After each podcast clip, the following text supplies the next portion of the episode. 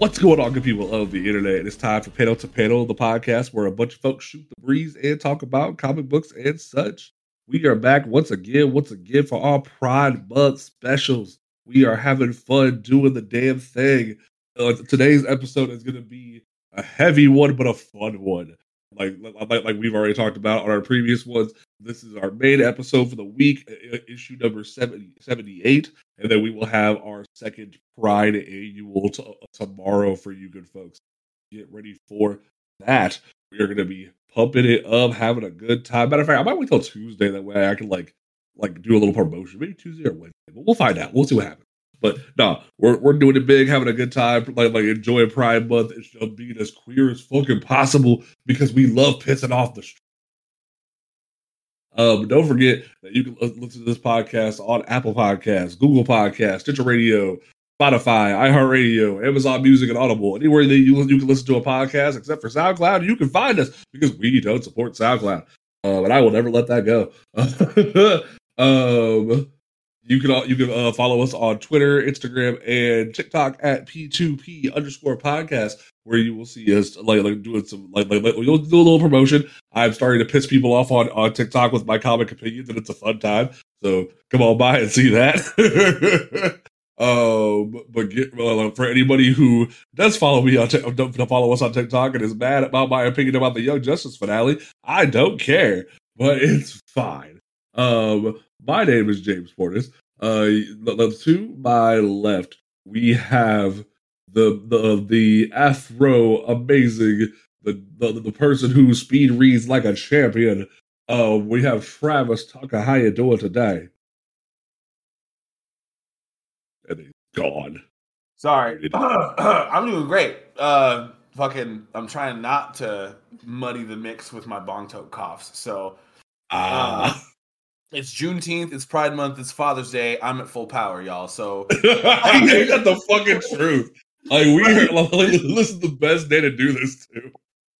All right, and then to my right, we have the woman who has joined the Blue Yeti Club. Woman who has some big ass headphones on because she didn't realize she would need some headphones for her Blue Yeti, but we love her anyway. Like, they're not. They're not even plugged into the damn microphone. I don't plug it into the computer. What the fuck?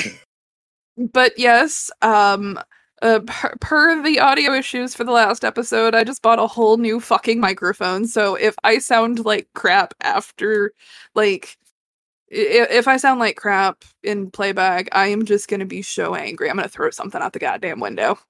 No, but this is like the best you've ever sounded on recording, and I'm kind of high. You're not picking up the air conditioner in the background, are you? Because I refuse oh, no, that, that, to turn it off. Oh no, that, that's the one nice thing about this microphone. You have the right uh, cardioid uh, function on. You don't hear shit. Like my my neighbors are blasting like the rock station and working on their trucks, and you can't.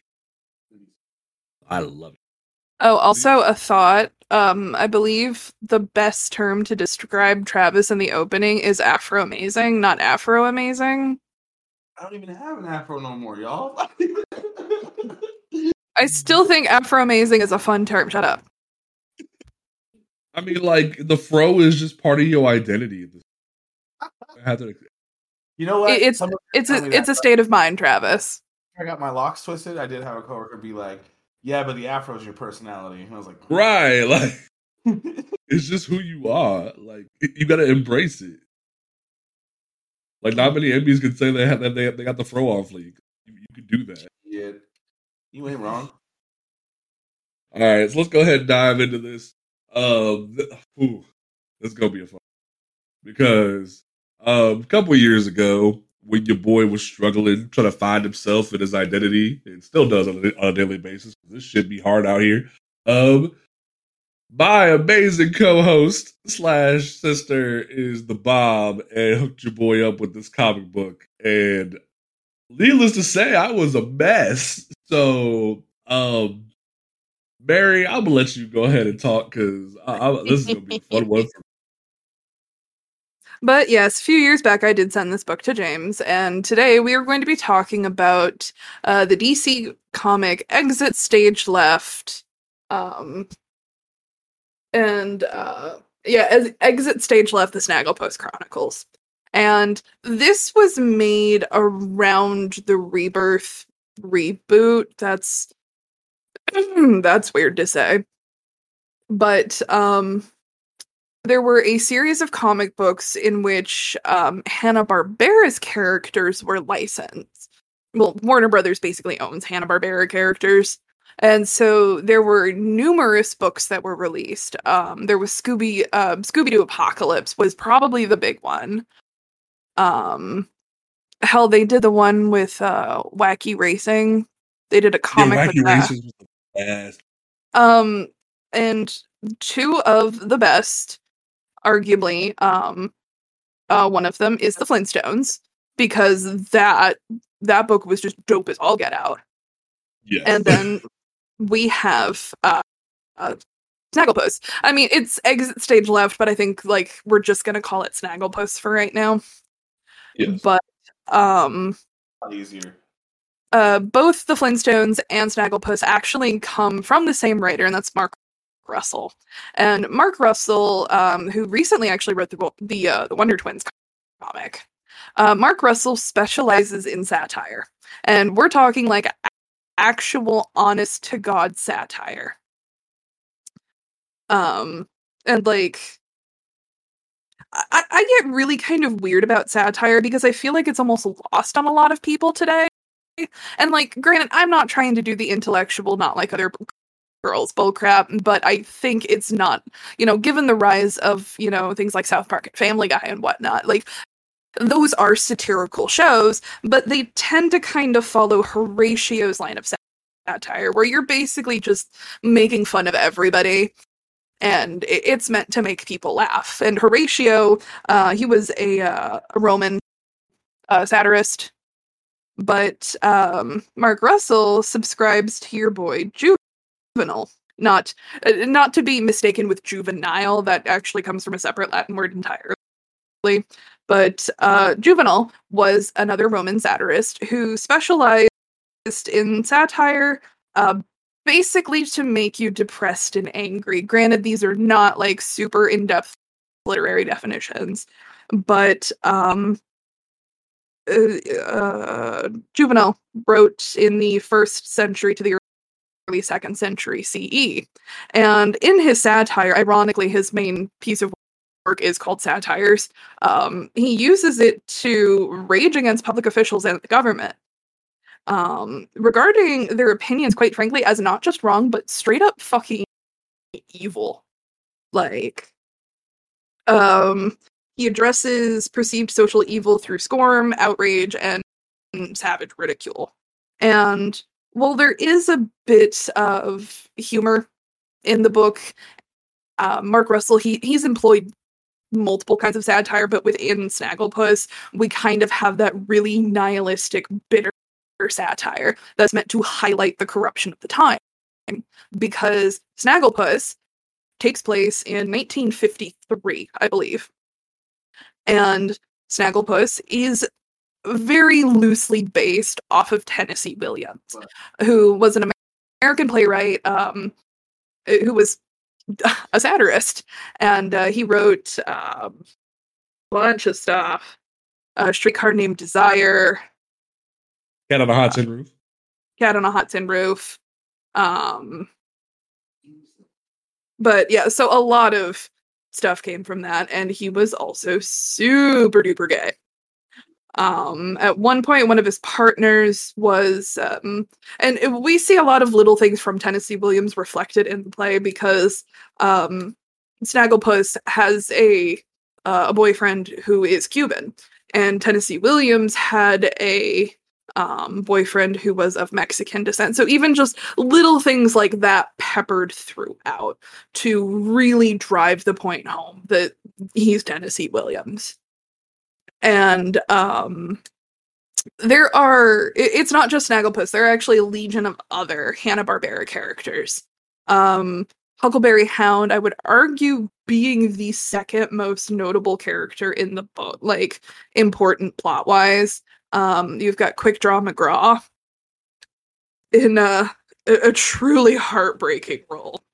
Oh, So, um, You got Quick Draw McGraw. You got uh, uh, Augie Doggie.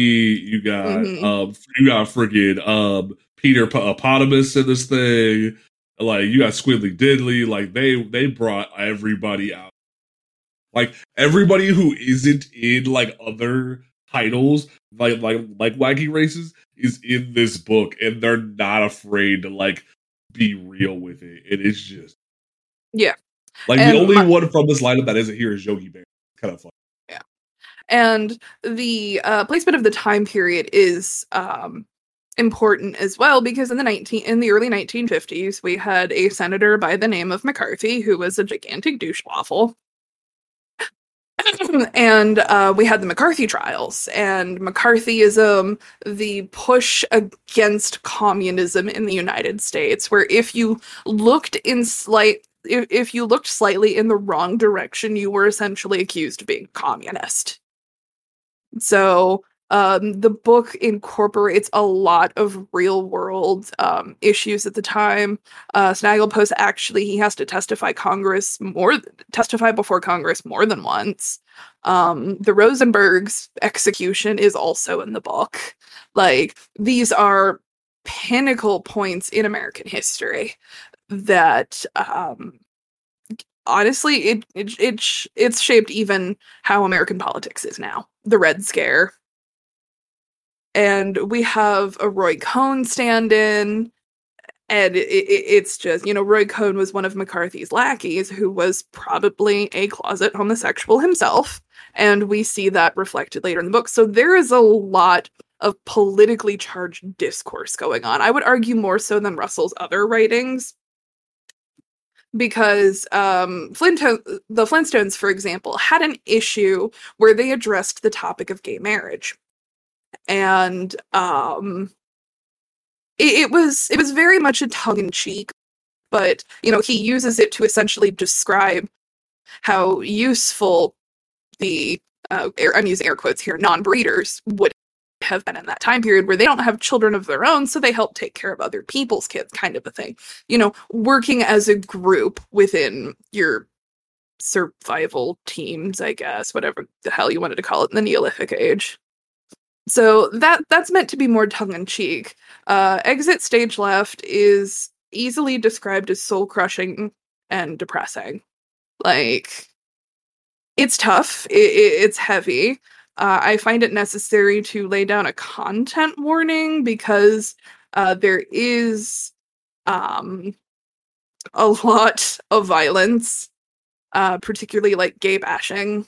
Um, there is suicide. There is just you know fraught relationships parents like it, it- this book goes hard and i cannot describe like i cannot accurately describe how hard this book goes so Like it's it's definitely one of those those books where it's gonna beat you up, but it's it's it, uh, like it it will mean the world to you once you fully read it, and you never expect a freaking Hanna Barbera cartoon character to Yeah. be the one to be the vehicle for how powerful.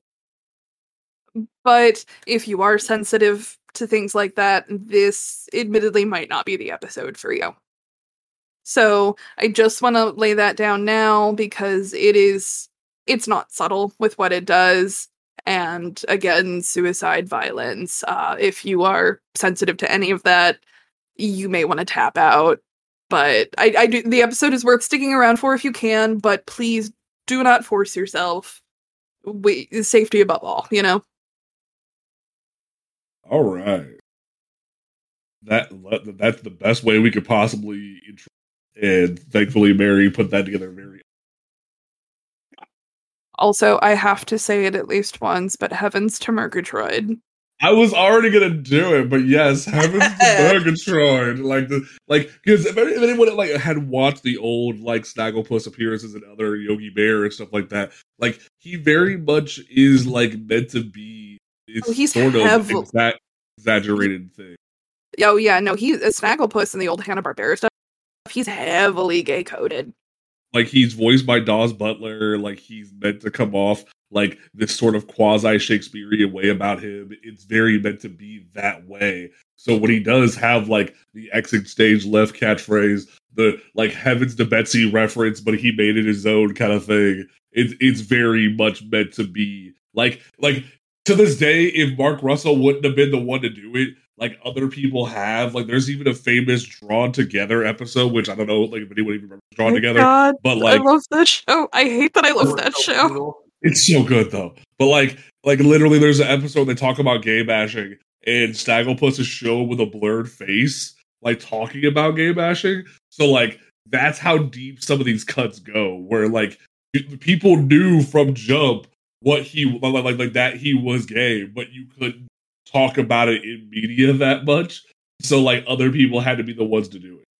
And I, I admittedly, it's kind of sad that after the Hanna Barbera era ended, you didn't really see a lot of Snagglepuss around. Like you saw like a couple cameos in the background of Cartoon Network things. Like he had a Billy and Mandy appearance, which I didn't even know about for a long time. So there's a, there's those couple moments that you still see him existing in the background that always you kind of cherish when you see it.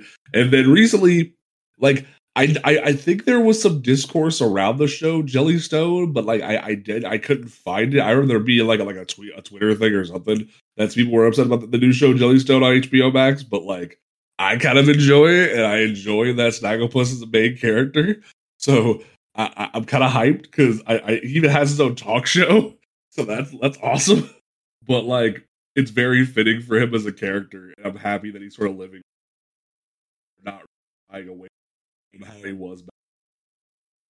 But no, this book it definitely goes hard. It, it, it is very subversive, and there's a big speech about subversion. So we, we are going to go ahead and dive into it. So issue one sort of like sort of tries to give you like like like like set the scene of couple on a date getting ready to go see a show. They're like super excited about it. They're on a date. They're like, like flirting back and forth, enjoying. They're like, "Look at the time, Alice. We're late." Trying to find the tickets and all that jazz. Then we we pan over to Snagglepuss coming to um last airing of one of his plays, and like he gets out of the car uh, with his wife, and what obviously back in the day, that kind of thing was very much like like you would you would have your quote unquote wife and then you would go you would have to be like go sort of into the underground to be yourself and it, it was uh, him, at the, at the time it was called a lavender marriage really? I did not yes. Which is made term for it. which is made even more hilarious by the fact that snagglepuss is pink. Um, i thought it was called a beard if i'm being honest with you. I mean, um, so you know, like when, when we're diving into this, it, like it's very much like, like like like she's there. She uh like uh Lila Lyon is her own famous actress as a part of this world. So like when you read this book, you kind of have to put your Hanna Barbera hat on for a little bit and realize that like giant anthropomorphic animals are just a part of the world. Like there, like there's dogs and cats and like hippos and stuff that just have normal like jobs and whatnot.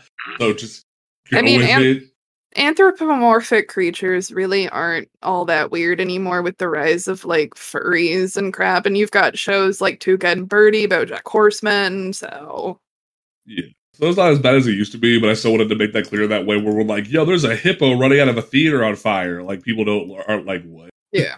um, oh, something that I do want to mention is that uh, Snagglepuss's wife Lila, she's in on it. Like she oh, knows. yeah.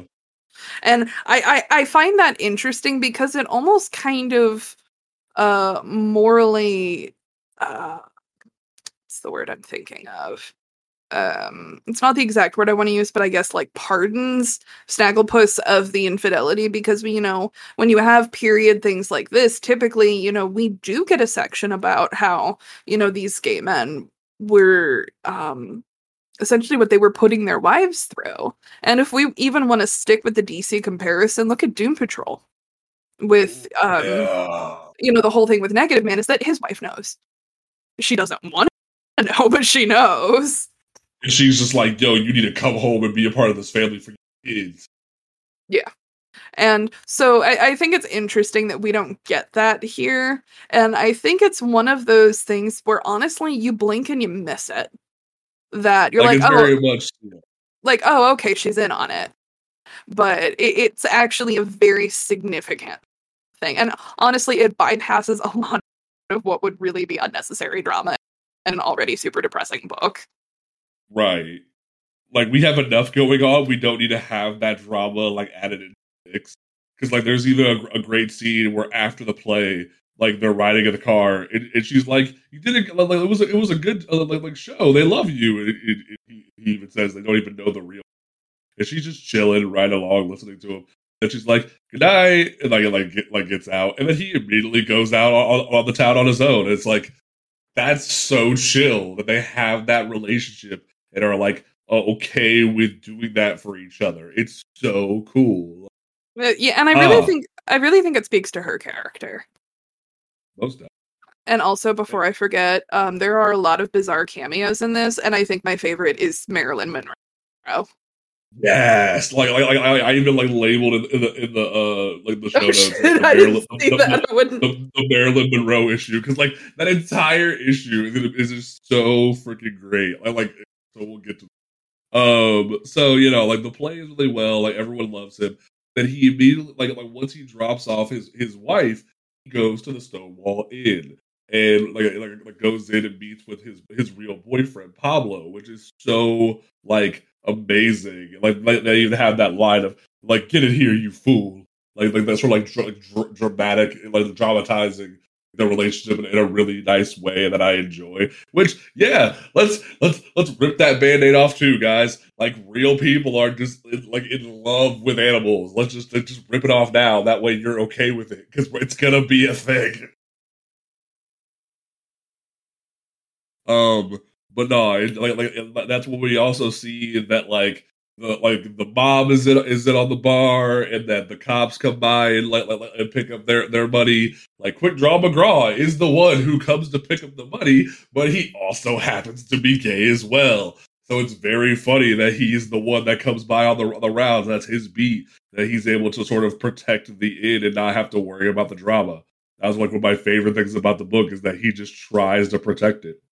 And then on the television, while Snagglepuss and, and his boyfriend are at the bar, he sees continuation of the of the, of the McCarthy trials and whatnot, and they're trying to put um, I forget what her name is. Um, I can't find it. on Oh, the um, the Oh yeah, uh, Lillian Hellman. Uh, like like she's uh, like because I believe she was a famous writer as well, and she is being put on trial. And like the the key thing that I noticed about this book is they're like trying to say that like subversion writers, playwrights are these people that are like the ones hiding hiding secrets and trying to ruin the American way of life as it was in the 1950s.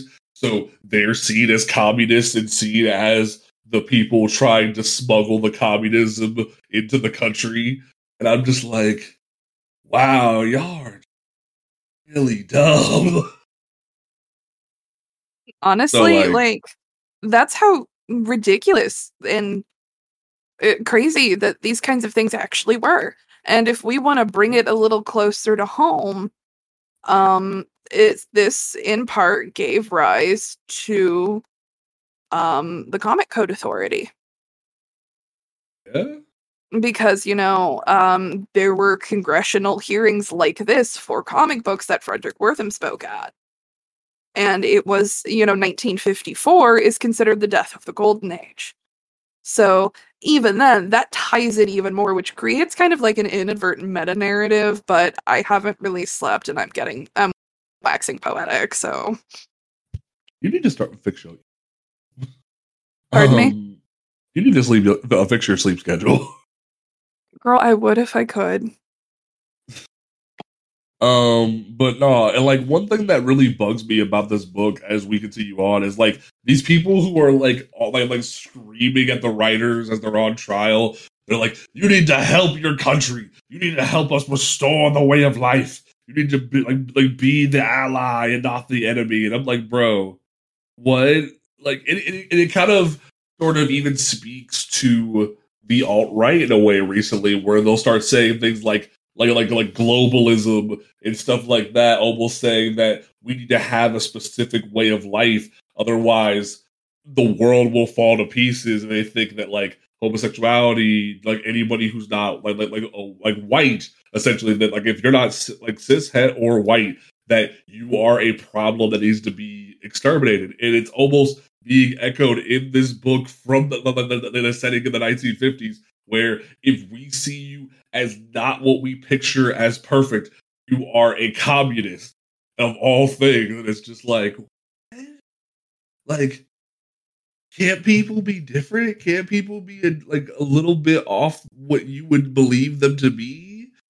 No, okay, whatever. And it just is it's very astounding. And what's even funny is like um Snagglepuss wants like wants them to, to, turn off the trial of the TV, and his boyfriend's like, maybe you should watch, dude. Like you you kind of should warn yourself and realize this is a problem. And they even reference um like Cuba and their constant issues like with uh, dictators and whatnot, and that how like, like like homosexuality wasn't even approved of back then to the point that people were abused, and even the one person that did stand up to it ended up being killed the next day. So it's like this book isn't shy about talking about the actual matter, kind of. Um, um. So the next day in the book, Snagglepuss goes to meet with one of his idols. Apparently, like back in the day, there at the at the Algonquin Hotel, there was this collection, collective of different writers and poets and uh, playwrights that he always aspired to be like. And the or one of the only ones left that is there, uh, Dorothy. Because I looked it up ahead of this discussion, and your boy Um, do where did it go?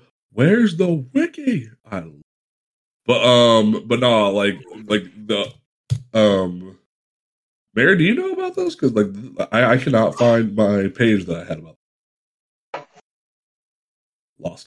Damn it. Whatever. It's fine. Um, but no, the, like he he uh, like he even says in one of the panels of either this issue or the next issue where uh, they ask him what was he inspired by? It was the the Algonquin Round Table, like that, how they, these writers always always aspire to be the voices of their era. And um, I actually found the article badass. Um, I mean, um, they were um, they were a real life thing. Like yeah. I, I, I think it goes back to like the late 1910s, early 1920s.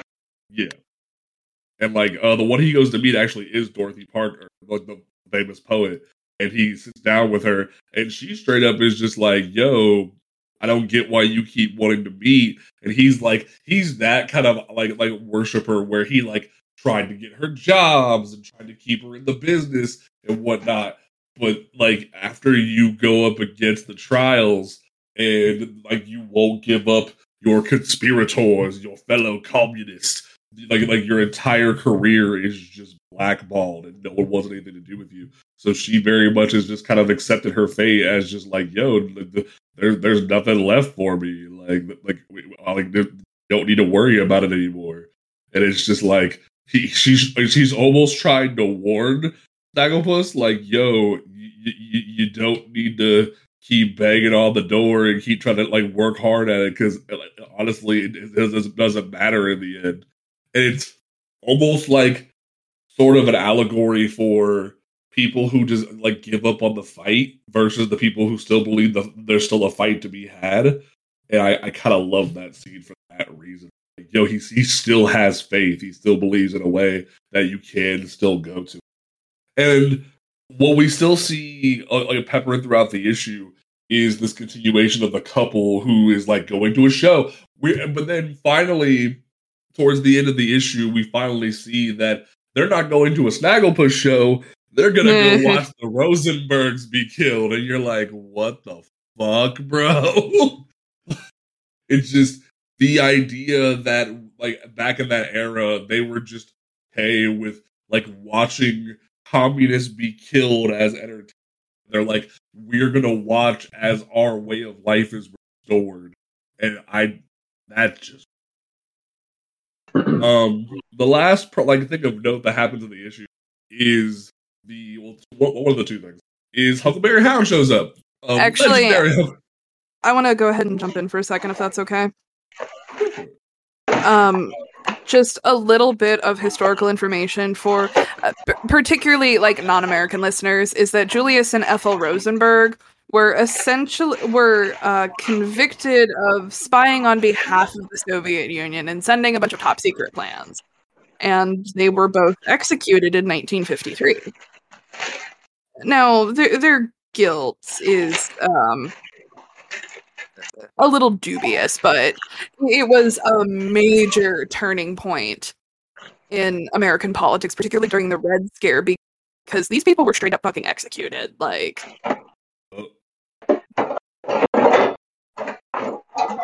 anyway, Travis, what are you doing? Making CC ramen. Oh, what is all that noise? because we're pick we're picking up all of it. You hooligan. My. Um, no, you good. Um, but no, like, uh, just in uh, like, so from there, like, the, the, the, the like, it just the like the alienation of these people's brains to be like, yo, we're gonna like watch the, like our way of life restored, just kind of like freaked me out in a big way, and it just like the the the, the man of the couple that went to go see this, there's just a dog with glasses next to him, and I just I love that so much. Like even the animals. have it. You really cannot get over the anthropomorphic thing, can you?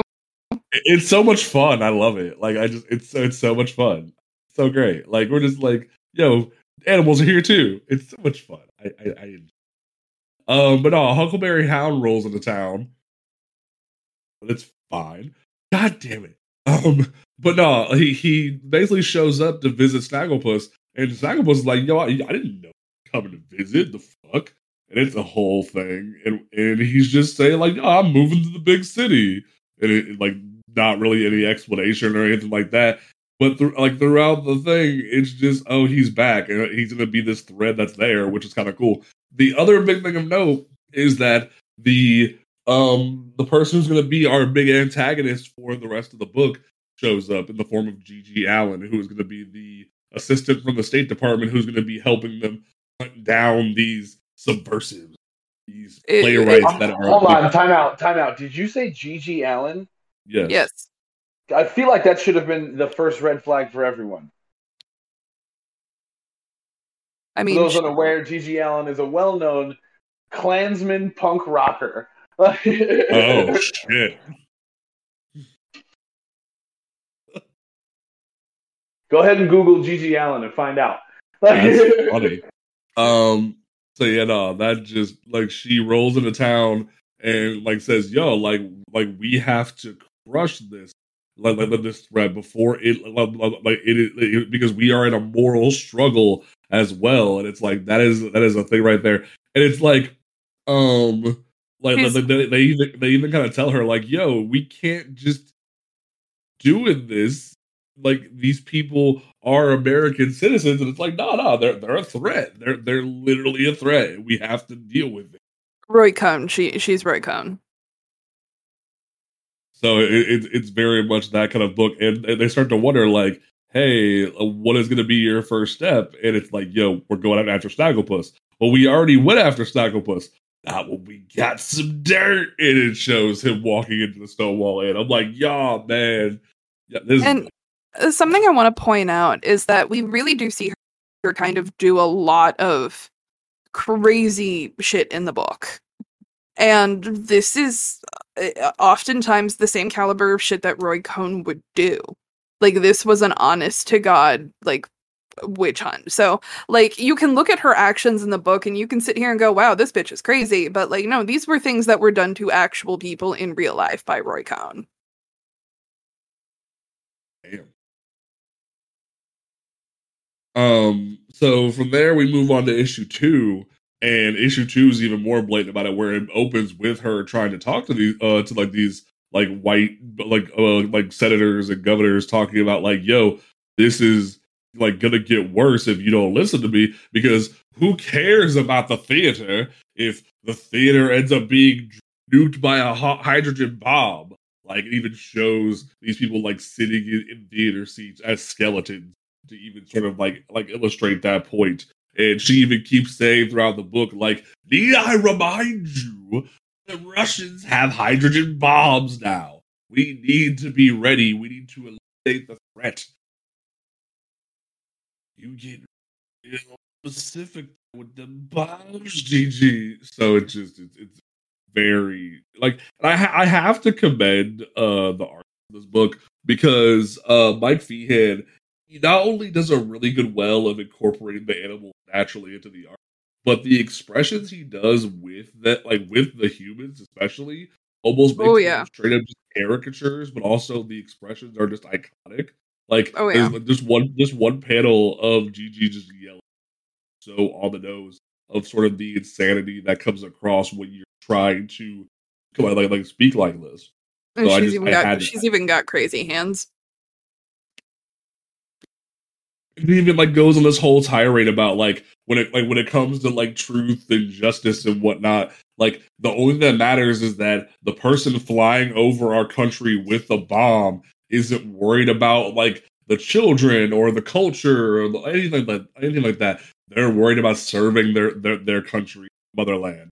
They don't give a fuck about us. They only care about what what, like, what their job is. So when he presses the button, that's all that's gonna matter. like that, like they don't care about anything like that. Th- So, there like, is there is something weirdly Doctor Strangelove about this whole scene because she is going off the rails.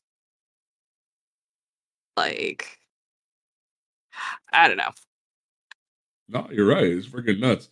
Um, and then from, from there, we move back to the play circuit where um I didn't mention the first issue, but uh Doggie makes a cameo, and, and like like he ends up being a super big fan of Snagglepuss. He's like, I want to be a writer like you, and he's kind of like, man, to be a writer like me, you gotta you gotta like realize that our art is for their amusement, even if they don't like it and he tells a story about how he became like a, a playwright and all this stuff about how the the the, the day like the, the the whole theater was burning down and he's yelling at the top of his lungs there's a fire! We're all gonna die! And like they didn't even believe him because when he ran on stage they thought it was part of the act. And it was just that's when he realized that people just care about the show. They don't care about real life because that's how hardcore escapism can be sometimes. And from then on, like he sort of just sort of brings uh Augie Doggie along to be uh, his new script uh script boy.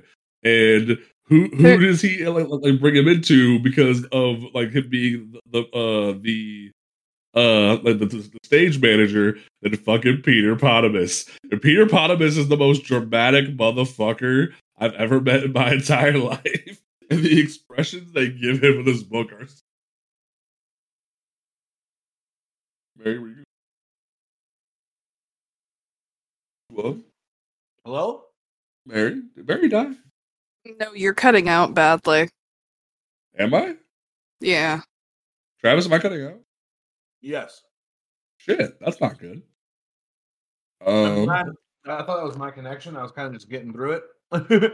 I mean, I'll, I'm I'm gonna turn off the, the the Logitech shit, and hopefully that'll fix that. But yeah, um, but yeah, that's weird. I was cutting out, but you know, Peter Potamus is just a dramatic motherfucker, and it's it's just so funny. Like he's like, "Can we fire the lead? The lead is a fucking train wreck." And what I love so much about the uh like like the plays that Snagglepuss does is that there's multiple different roles that are like specifically the animals and you'll see whether it is a cat person playing a dog or a human playing a dog they they purposely put them in like the ears and in, in the fake nose and it's so like well done because they want to tell those stories regardless of, of it. Like i don't want like, like i i, I don't want to say it's almost like the the like changing races but it's it's it's it's tastefully done. That makes sense? So it's just it's it, I I really enjoy it. But what really annoys me about this is that you kind of see literally Clint Eastwood being in this play because he's trying to find his voice as an actor on the stage and like like, like they, sort of hint throughout the whole book that it's Clint fucking Eastwood. And at first, you don't really kind of realize it, but as as the story goes on, you notice it, and you're just kind of like, why why why does Snagglepuss keep giving this guy chances? He's kind of a failure because he's like, what's the motivation? And like that this character isn't believable, and it's like, like. And do you want to know uh, something a bit uh, kind of funny about this? Is that it's kind of a multifaceted joke because the um uh, the actor's name is Marion. And, you know, he's a very tough guy. Like James said, they're dropping hints left and right that, you know, he's probably Clint Eastwood. But uh, something else to add to that is, again, he is a man and he has the name Marion, which is a name that we typically associate with women nowadays. Um, uh, yeah, for example, like Ashley actually used to be a masculine name. But um, Mar- Marion is actually John Wayne's first name. Also, wow. Suge Knight's first name. Yep. But you know, uh, John. know either of those things. But John Wayne, um, in one of his first movies, oh, my dad loved telling me the story. Is that basically his name was um, Marion Robert Morrison, I think. But you know, um, so the legend goes, is the way my dad used to tell it, was that the director didn't think the name was manly enough for him to do all these, you know, manly Western roles because John was a huge Western actor. Uh, even when he did, he did a lot of war pictures. Uh, oh my god, I just like. Maybe this chan- was John Wayne but I might be. I, I, I, just I just channeled my grandmother there for a minute. I called them pictures. Um, but um, hell, he he was in a bunch of war movies a bunch of like spaghetti westerns like so I, I think that's interesting that it's a multifaceted joke that his name is Marion. So I'm actually, you know, as we're talking about this, I wonder if he's supposed to be John Wayne. That's what I'm thinking. I wonder if it is John Wayne and Eastwood. I might, I might have been totally wrong. But like it makes sense regardless. Like that is kind of on the nose. Um, so from there we see uh Snagglepuss go see a gentleman, an older gentleman in a nursing home and just wants to like he says he's a volunteer, wants to talk. And he he dude's like, bro, I didn't ask for a volunteer. I don't want you here. He's like, like, like I'm just here. Like, like no one else wanted to talk, so I'm here to hang out. And like, like, like, dude lights a cigarette, hangs out with them, wants to hear about his life and whatnot. And he, like, it, it just, it's a really interesting little like time.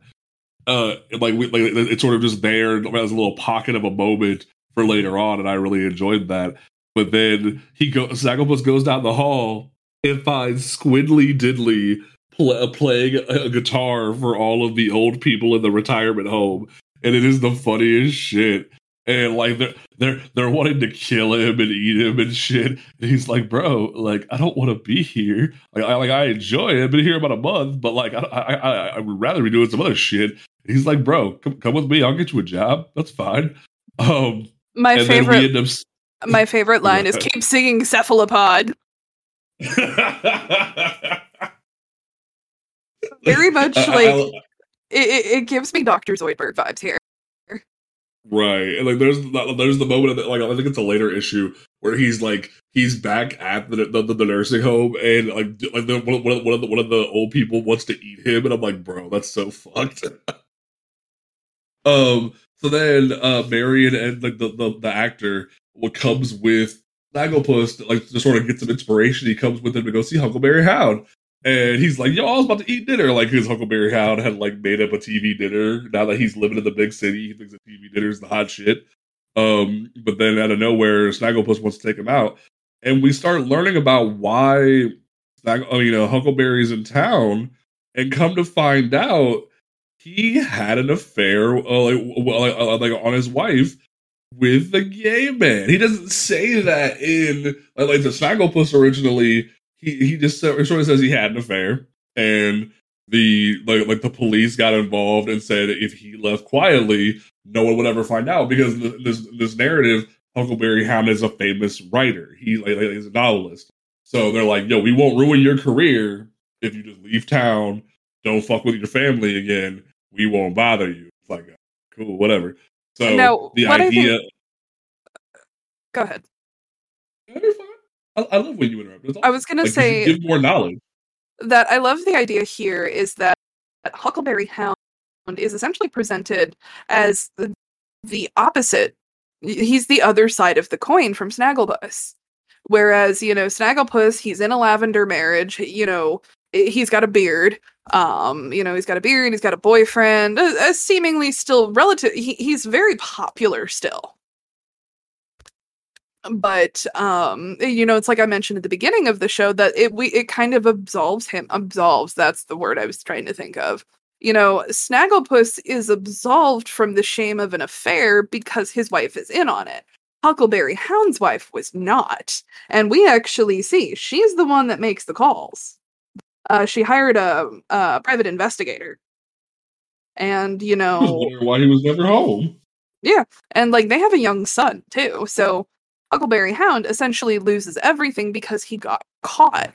So this is very much the other side of the coin. And I think you know, this is where we start to see Snagglepuss's fears take root is that this is what will happen to him plus or minus children, but he will be ruined and things do not get better for Huckleberry Hound. So yeah, But- he comes to town and he's like, I lost everything. I lost my wife, my kid. Like, like every, everything's just gone for me. And he like he genuinely just walks up on the pier to this like dude in a leather jacket. dude.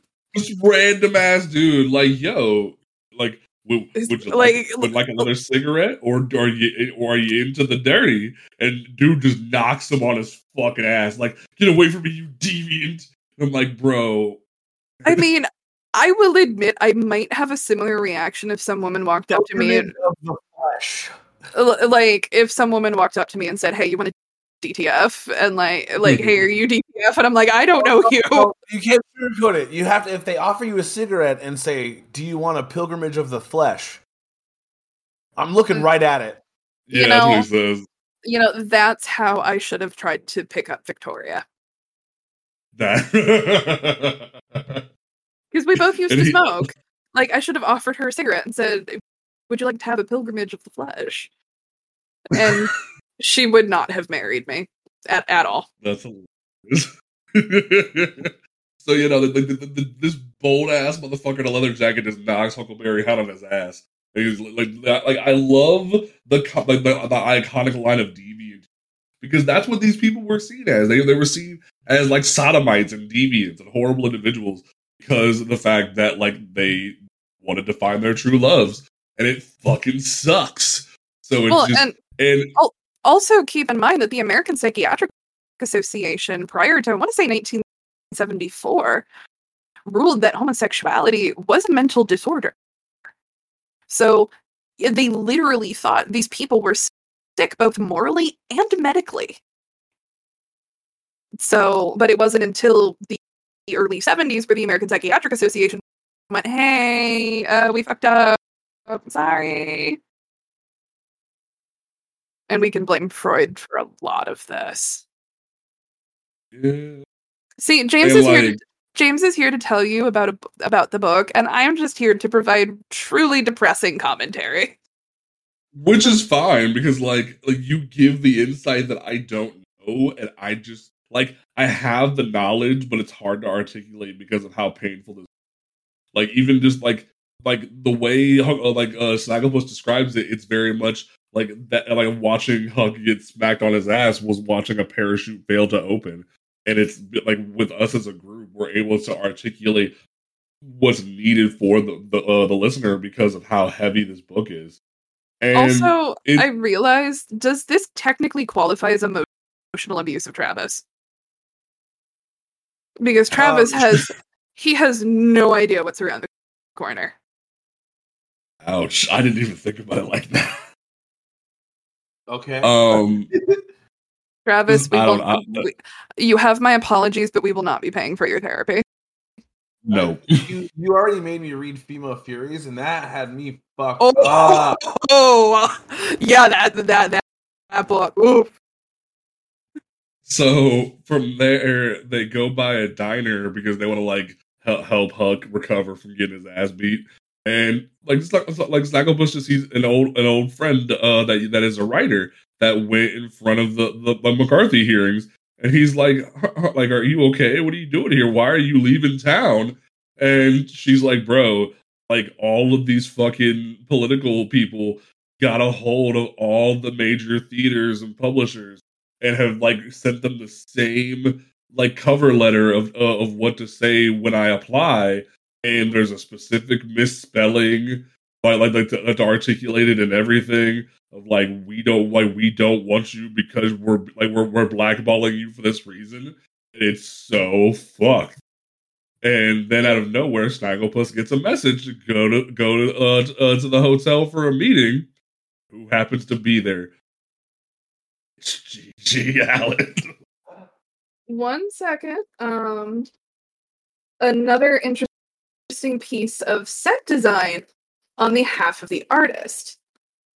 Um, when they're walking through and they're walking past the diner when they go in, it's Norman Rockwell's diner from the painting.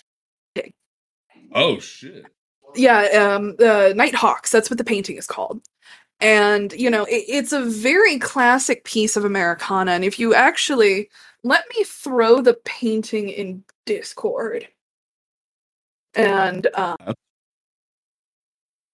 like it, it's actually very stark because a lot of Norman Rockwell's paintings are seen as classic Americana, like um, American Gothic, for example. You know, standing there with fucking pitchfork. Like how how many times have we seen that? You know, in what have you? You you know, paired as like comic book covers and just a whole bunch of stuff. So I think it's interesting that we're juxtaposing this with Norman Rockwell. Let me go ahead and throw this up in the Discord. Maybe, if it will cooperate. There it is. Actually, kind of nuts. But like, do you see what I mean? I, I, I, did.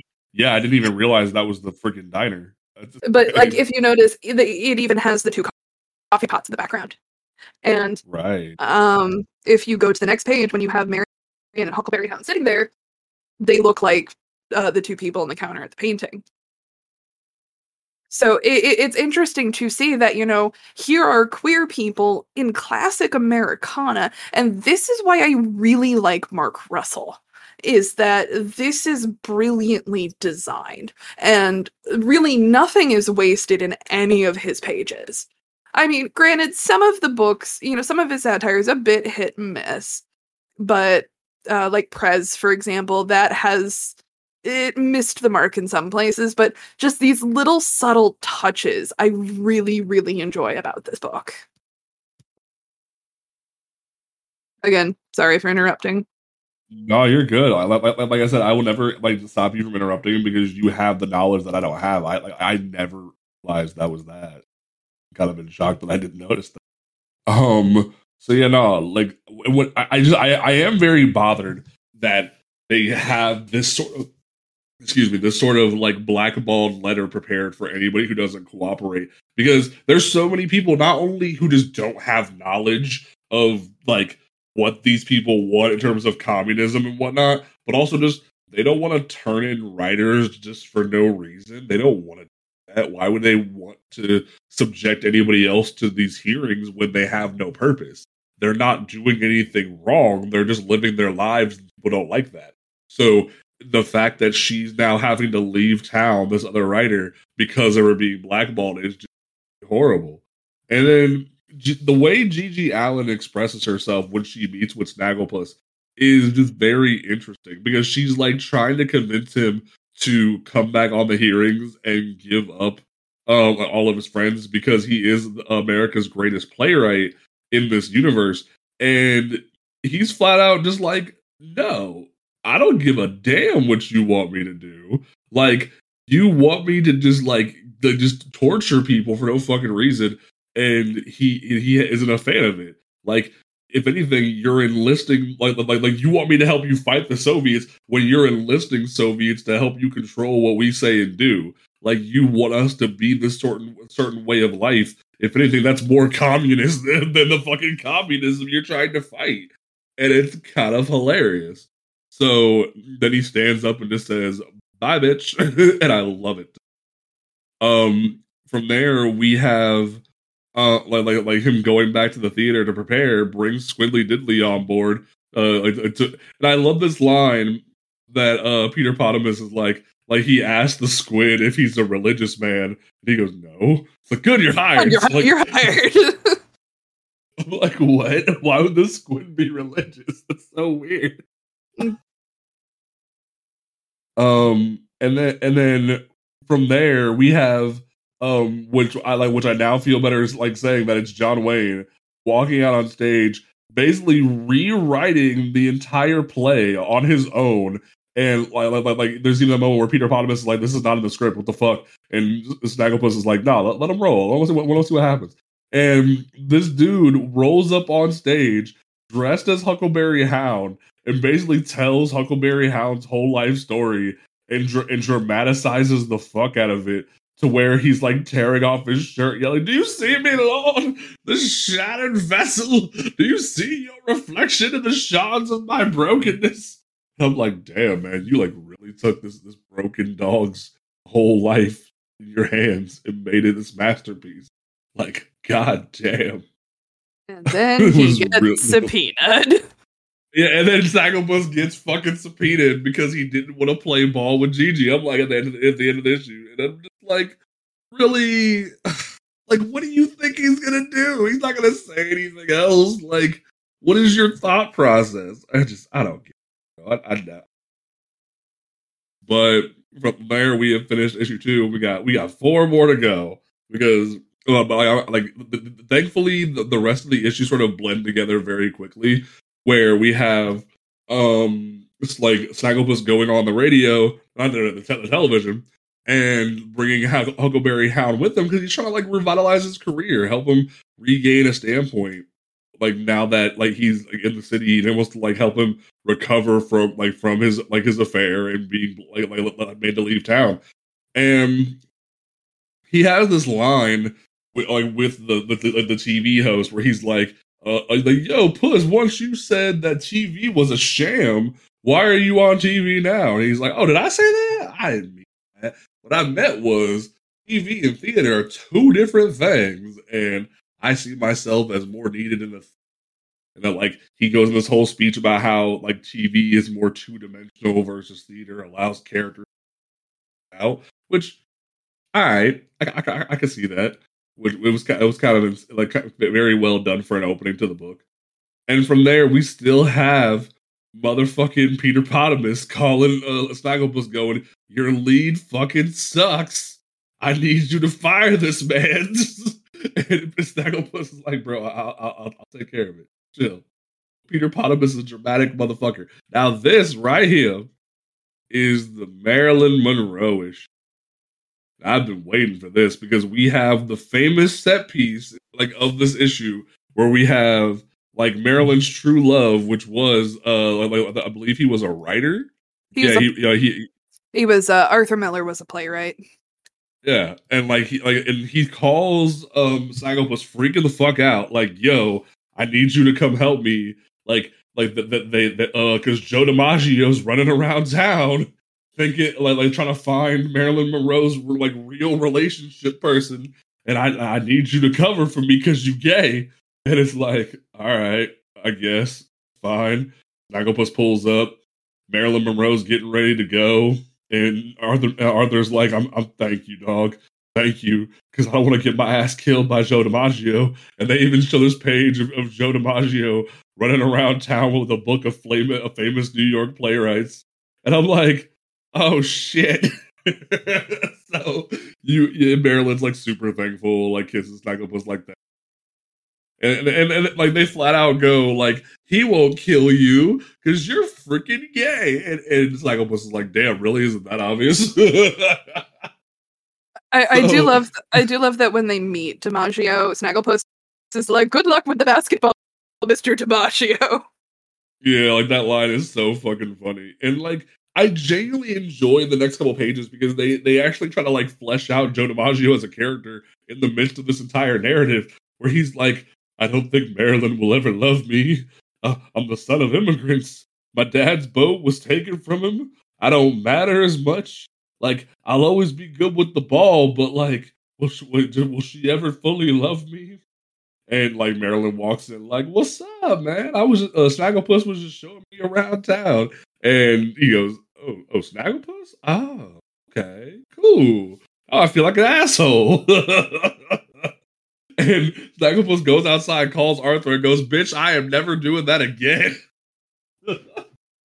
he looks so grumpy. Just, he looks so angry, like like fangs out and everything, and it's like it shows that after a while you kind of get tired of being covered. You get tired of being exposed and used when like just because you are gay. That shouldn't be your job to be someone else's tool. And it, but I've had to deal with. So like I, I, I genuinely felt him in that moment. And like Huckleberry Hound just rolls through like, hey man, you, you doing all right? Like we go we, like and he's like, Yeah man, I got you. I'm good. That, like, like he takes Huckleberry Hound to the Stonewall Inn, and freaking Huckleberry Hound says, "Sweet Jesus, diabetes." Unfortunately, I just heard that line in like Wilford Brimley's voice. You, you know the guy who used to do like the diabetes commercials, and he would call it diabetes. Uh, oh man, I have diabetes. Because he's like, sweet Jesus, diabetes. How is this possible? Because like Huckleberry Hound's genuinely shocked, and ironically, this is the reaction I had when I found out that gay bars existed. Because I was like, yo, there's a place where we can be ourselves. There's a place where we don't have to like hide our true self from anybody.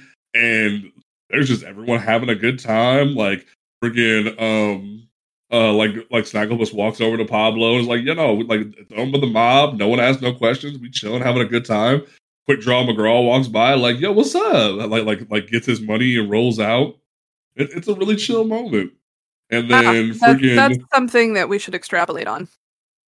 Is uh the fact that Quick Draw McGraw is there to do a pickup. And that pickup is a very inconspicuous envelope stuffed full of cash. And it was um, a very popular well it wasn't popular but it was a well-known practice with gay and lesbian bars at the time that they were frequently raided by police again because this was illegal so the bars would um, pay off law enforcement. And you know the stonewall inn frequently paid off law enforcement just to keep their patrons safe. So um it, it's presented as very matter of fact but it's one of those things that it slowly starts to sink in that it mm-hmm. comes up again when stonewall is raided and i want to say in the next issue. Yep and like it, it like just the and it, like they like because at first they don't even really acknowledge that quick draw is like part, part of the part of the, the, the, like the group. It's very much just hey yo he coming to pick up his money and roll out. And it, it's very well done and i enjoy that. Like it just the subtleness of it like like like in the background they kind of just go with it. And i love huckleberry hound's reaction of being like on this day i'm reborn because i can be myself. That is so genuine because he finally feels that he can be free and it just, it's really nice.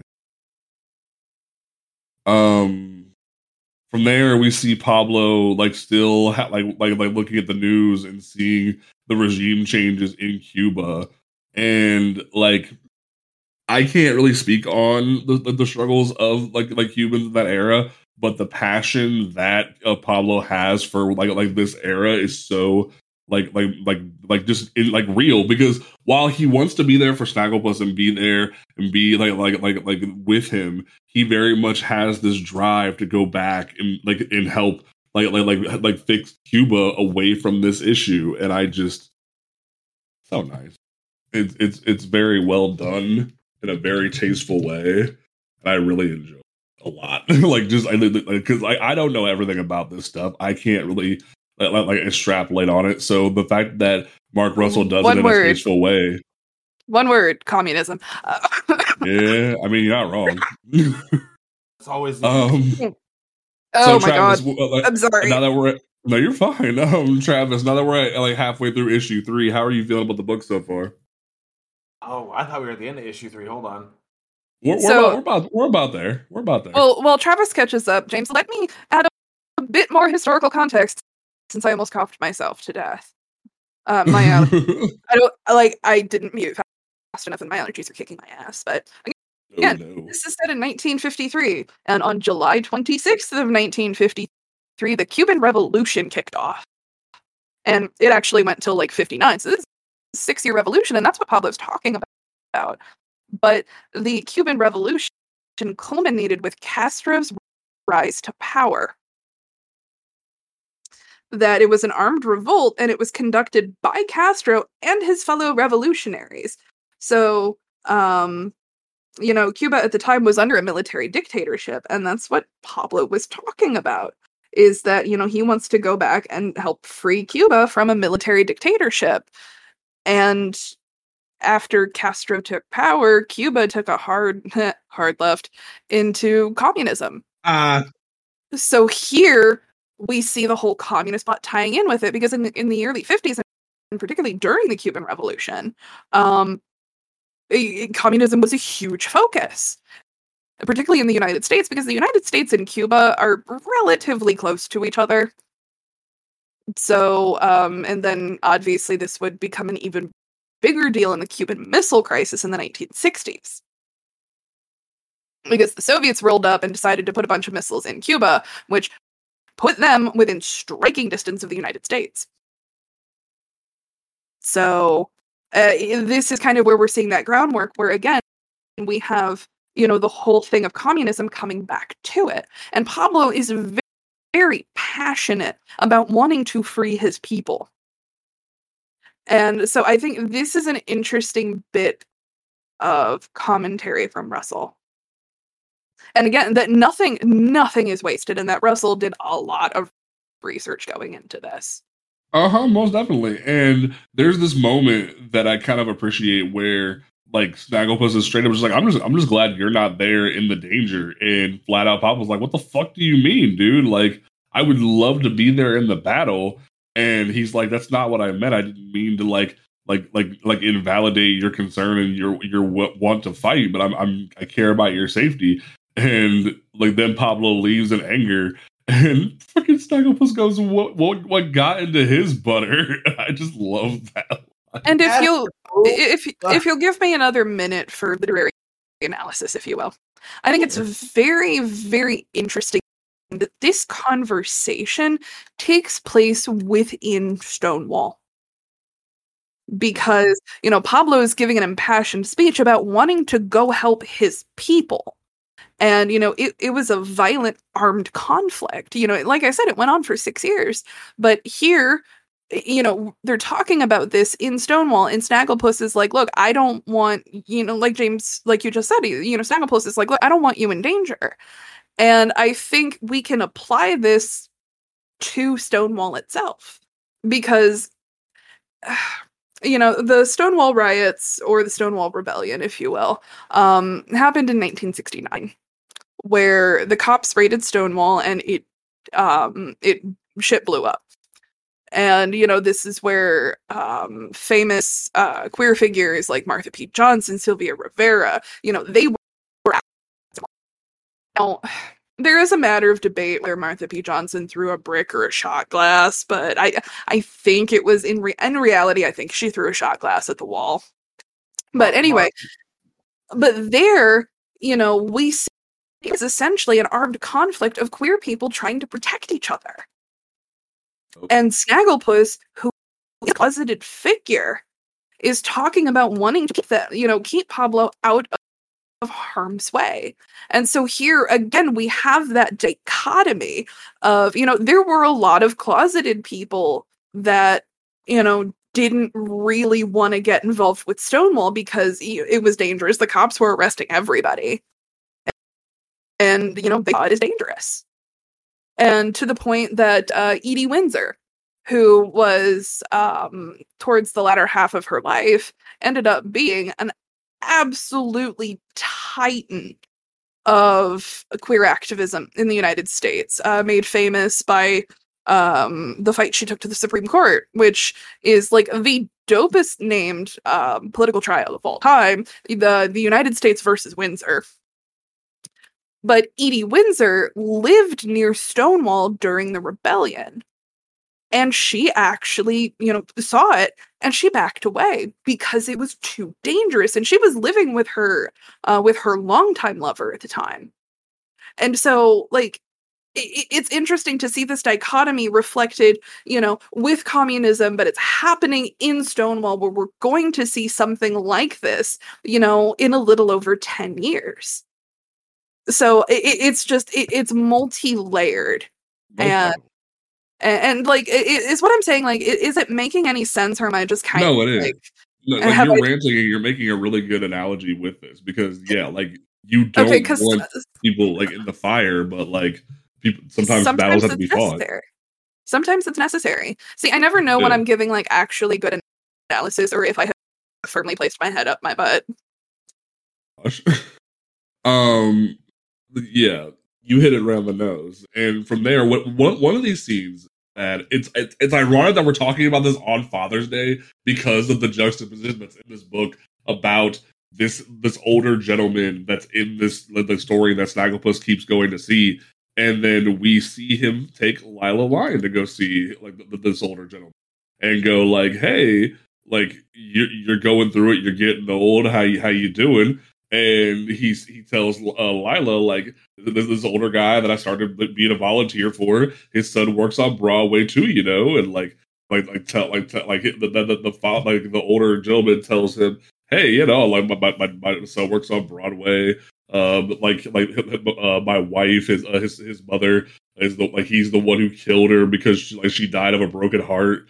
Uh, like even says that uh he was his uh, her periscope into the world, and she just got sick and died. And they do a very good like like painful shot of like him standing there, but the like mother crying out for the son in the bed, and it's just really painful to watch. But then the dad has a letter from the son saying like, "Yo, I'm like, I'm sorry, I, I, I need to go like, like, like, like, see the world for myself and whatnot."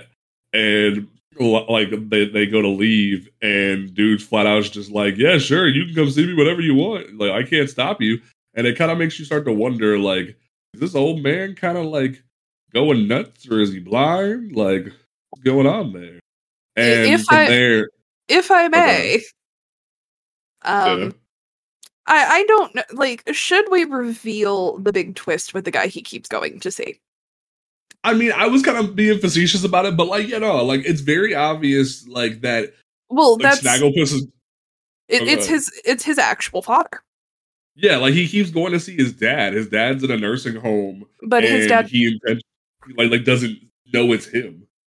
But here's the interesting thing: is that this is another chapter taken from Tennessee Williams' actual life life that Tennessee Williams had a sister, and his sister suffered from schizophrenia.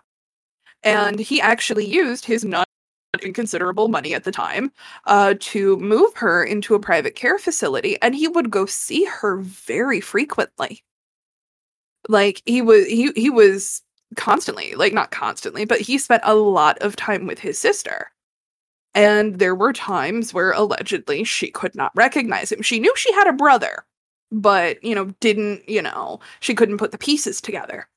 And it actually, her schizophrenia was apparently so severe that towards the end of Tennessee Williams' life, he was literally driving himself mad with fear that he was going to get, he was going to develop schizophrenia as well. So again, here's another. I, I, think it's interesting that here is something from Tennessee Williams' actual life that we're seeing on the screen, on, on the page. Excuse me. Like the way they even like talk about it, how this dad is so just like mad at the son for like like like killing his mom. It's like, bro, that was never his intention, but it makes me makes you wonder if like the dad even realizes it. Kind of nuts. Um, from there, like um, Lila and Snagglepuss go to go to uh, to the Guggenheim Mansion for an event where all like these uppity people are having a good time talking. And there's these two gentlemen that, that I that I wanted to highlight specifically, where they talk about how that like like the, the McCarthy stuff is like the McCarthyism is flat out the Salem witch trials. They're hunting these people without cause. They're hunting them because they're a subversion on what they believe is the true way of life. And like it doesn't even matter what they do, their careers are going to die. And he, the one guy even says, even Snagglepuss, he has no idea what he's in for if he doesn't just sign up and go along with it. And it's, it's kind of heartbreaking. The play that they're talking about is The Crucible that was written by Arthur Miller. and The Crucible is a thinly veiled um, uh, allegory of McCarthyism. So I think it's funny that, you know, not even 20 pages ago, we were meeting with Arthur Miller, and here we're discussing The Crucible, which is a very good play, actually. uh, so random, oh God, random real life stuff. My boss just texted me, and I appreciate the Happy Father's Day, but I don't know how to feel about the Happy Juneteenth. oh, um, oh. uh, like ah uh, white people. I, I get it. You want to be an ally but uh, i feel but, like that's I, I i feel like it it seems like it's well meaning but a, a lot of i don't think they realize what juneteenth is actually like observing we got Juneteenth ice cream though at Walmart, guys. What they took off. The funny thing is, is that I, I know I can't say much because then I'll be able to be traced back to shit. But anyway, but I think it's a good time to note the first point of issue four agenda notes, and that's white people be white people in. Yeah, we we gonna get to that. I, so, I think it's, it's actually kind of funny because um, Victoria has Monday off because of Juneteenth and she like it, like it's awesome like it should be a federal holiday but as a white people victoria doesn't quite know how to feel that she has pay off when we're marking the end of slavery. Yes a little so she's she's having a weensy bit of an existential crisis and i think it's really funny. Like on the on my end of that it's like a that's right work harder on juneteenth motherfucker Oh, oh no. god. Oh no. Um so yeah. Um from one horrible situation of real life to the real like to the story we're reading. Um we have uh, like like Snaggle was running into Huckleberry Hound at at the mansion, and he brings along Officer Quickdraw McGraw as his date, and it like they're super chill about it. Like, oh yeah, welcome, have a good time. They're just they're just friends hanging out, like like like getting this going, and like they're Huckleberry just, pulls. They're just okay, gals being pals. Yeah, they're just gals being pals, and, and like um Huck pulls uh, Snagglepuss aside and goes like, "Yo, dude, I'm already in love with this motherfucker. Like, like like he's just." He has everything that I want, like in life, and I'm super happy that like you may have saved me when I was at my lowest. And he's like, yeah, I'm glad to hear it. And um, Snagglepuss goes into the cue, back room. Cue uncomfortable and, and, laughter.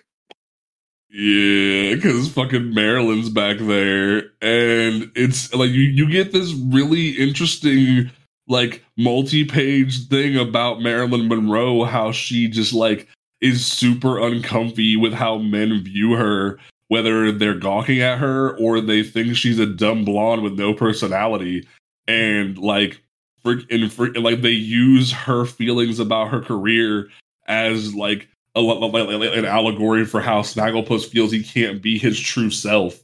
And it's really well written. And, and you didn't think that that Marilyn Monroe would be the one to get get you in the feels. Well and the thing is is that this is legitimately how she felt she did not yeah. think she was she didn't think she was talented at all and she was very uncomfortable with being a sex symbol. Uh, if you'll allow me to deviate for a moment, um, there's a really Ooh. interesting story about Marilyn Monroe that comes from Jane Fonda of all people. is that Jane Fonda was once in an acting class, and there was a woman that came in with the stereotypical like scarf over the hair, the gigantic fucking sunglasses, like. Like this woman was clearly trying to hide her identity, and she was very quiet, very timid, and it was Marilyn Monroe. She was taking an act at this point. She was probably the most famous actress in the country, and uh, she was taking acting classes because she was so terrified that she was untalented. And so I think that's it, it's really interesting because you know this is a real life thing, is that she actually felt this way.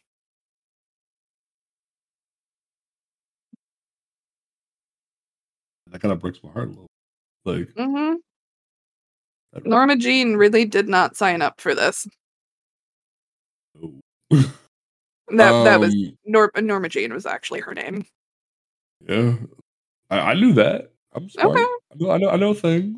Um, so from there we have this meeting back back at the at the theater where like Peter Potamus is at the end of his fucking rope. He's like, bro, I'm literally gonna cut gonna cut this man if you if you don't do something.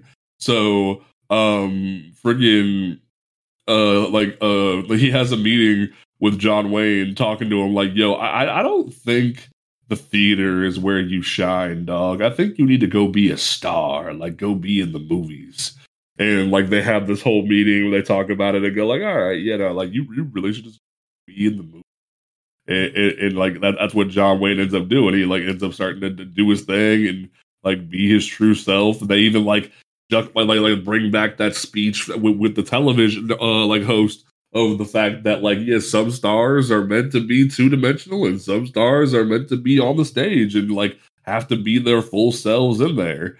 And like they end up like like going through the rest of the issue talking about how um people like, like have to like live their full lives in different ways and, like in the end what like what makes a character meaningful isn't uh, what what's unique about them but what's common. And that's a really fucking like kick to the head of like damn we we can't always be our true selves. We have to like put on a put on a show no matter what for some people.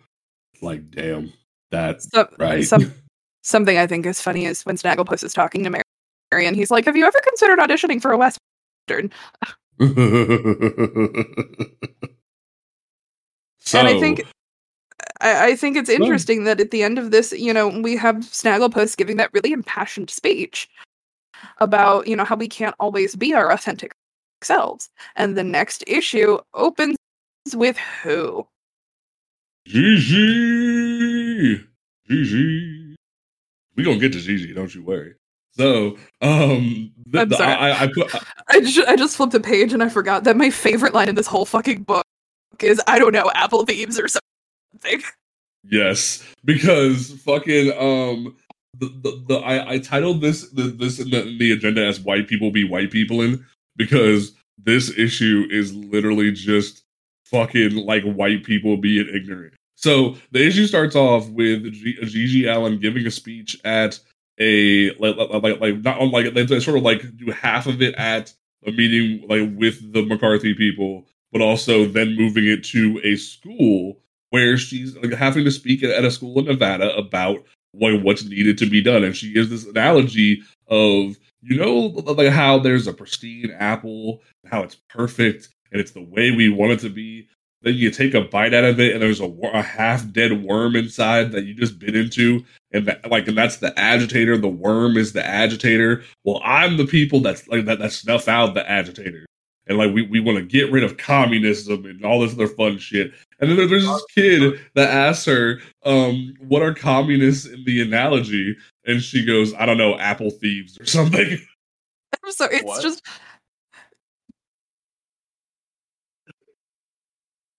Travis, you were gonna say something? No, I said what? Garbage analogy.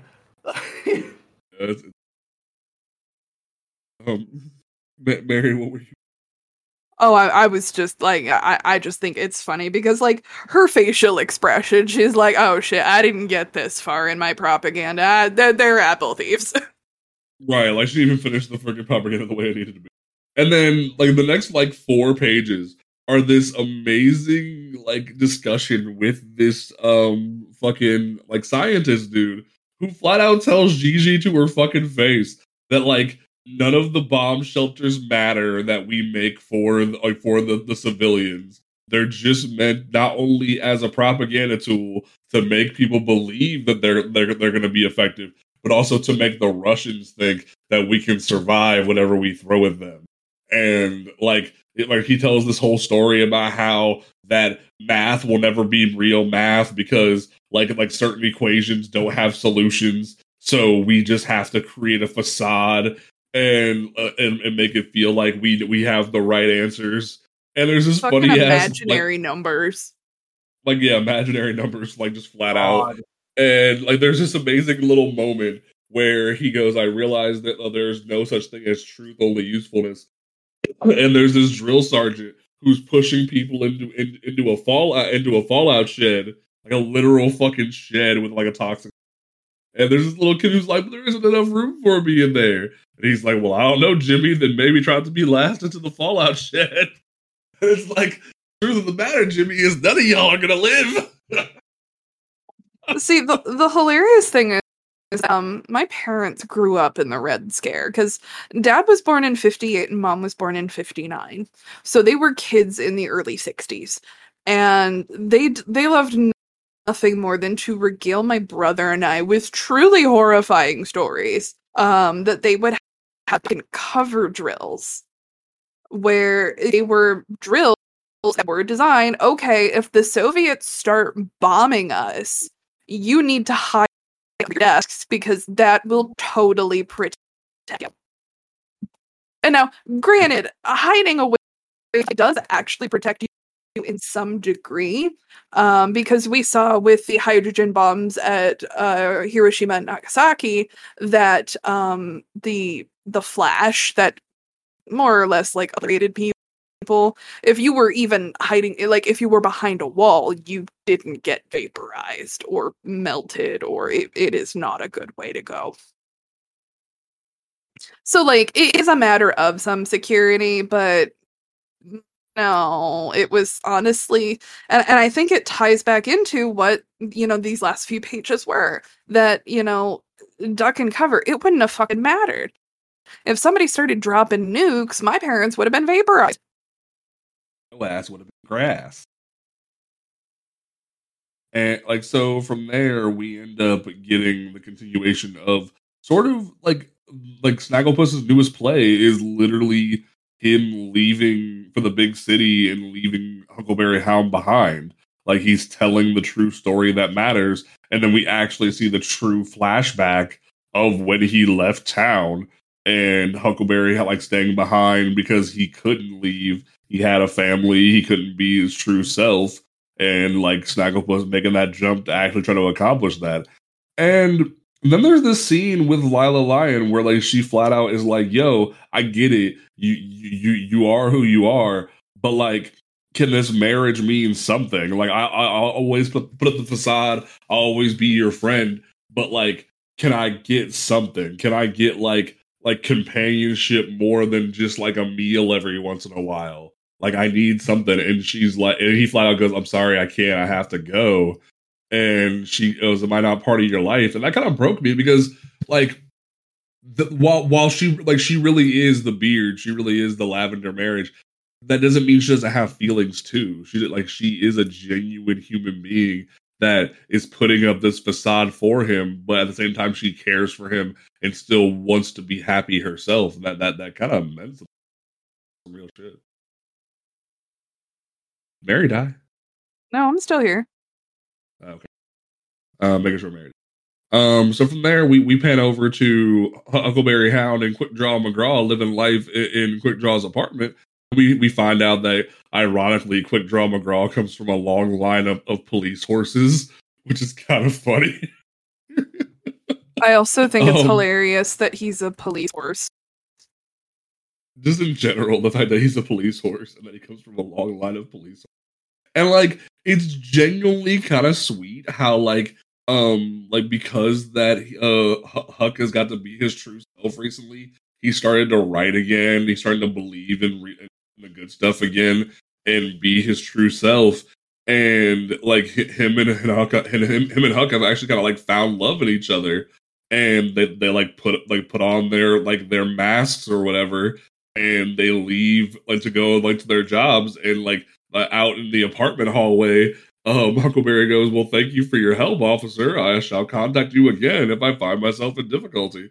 And they they go back to living life, and like that's just kind of how it was back then. You had you had to like wear your mask and go about your business. Kind of sucks. Um, but like and like and like after that whole moment, you then have Snagglepuss and Pablo after we had Snagglepuss and Lion, where um Pablo's flat out like I'm tired of being in the like like in the in the shadows, dog.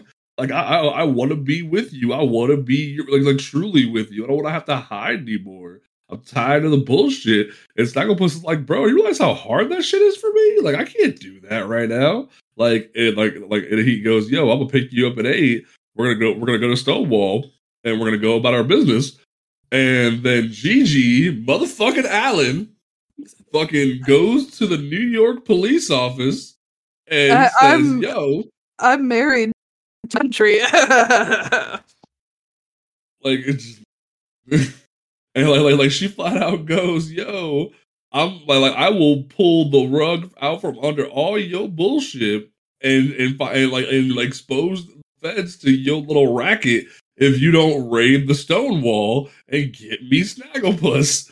And, and, and, and the, police chief goes, Yeah, I, I, got you. I got you, fam. I got you. And um, all, all the police officers get ready. And quick and quick draw McGraw is like, Yo, that's my beat. Like, I don't know if that's a good vibe for me to be going down there when like like I'm always down there running the numbers, doing what we got to do. And flat out, the, the police chief looks him dead in the eye and goes, You better get on board if you want to remain on the force. Damn, that sucks. Um this next sequence is something that I want to talk about. If I may. This one's gonna be Pardon me? I said go for it. It's gonna be a rough time. Yeah. And so this next sequence is um pretty it's pretty difficult because um, we see that Snagglepuss is actually surprising Pablo. He's not taking him to Stonewall. Oh no, they drive right past it. He takes uh, Pablo home to meet Lila. So, you know, Lila is getting that, like, you know, he's like, let right by this man that I'm in love with, and who I imagine is his best friend. And this is the opening of the sequence. In the middle is when the police raid Stonewall. And Huckleberry sitting at the bar. And the bartender, again, because you know we saw earlier in the book that Quick Draw went to pick up the in, like totally inconspicuous envelope full of cash, and the bartender's like, "Dude, what are you doing? We're all paid up."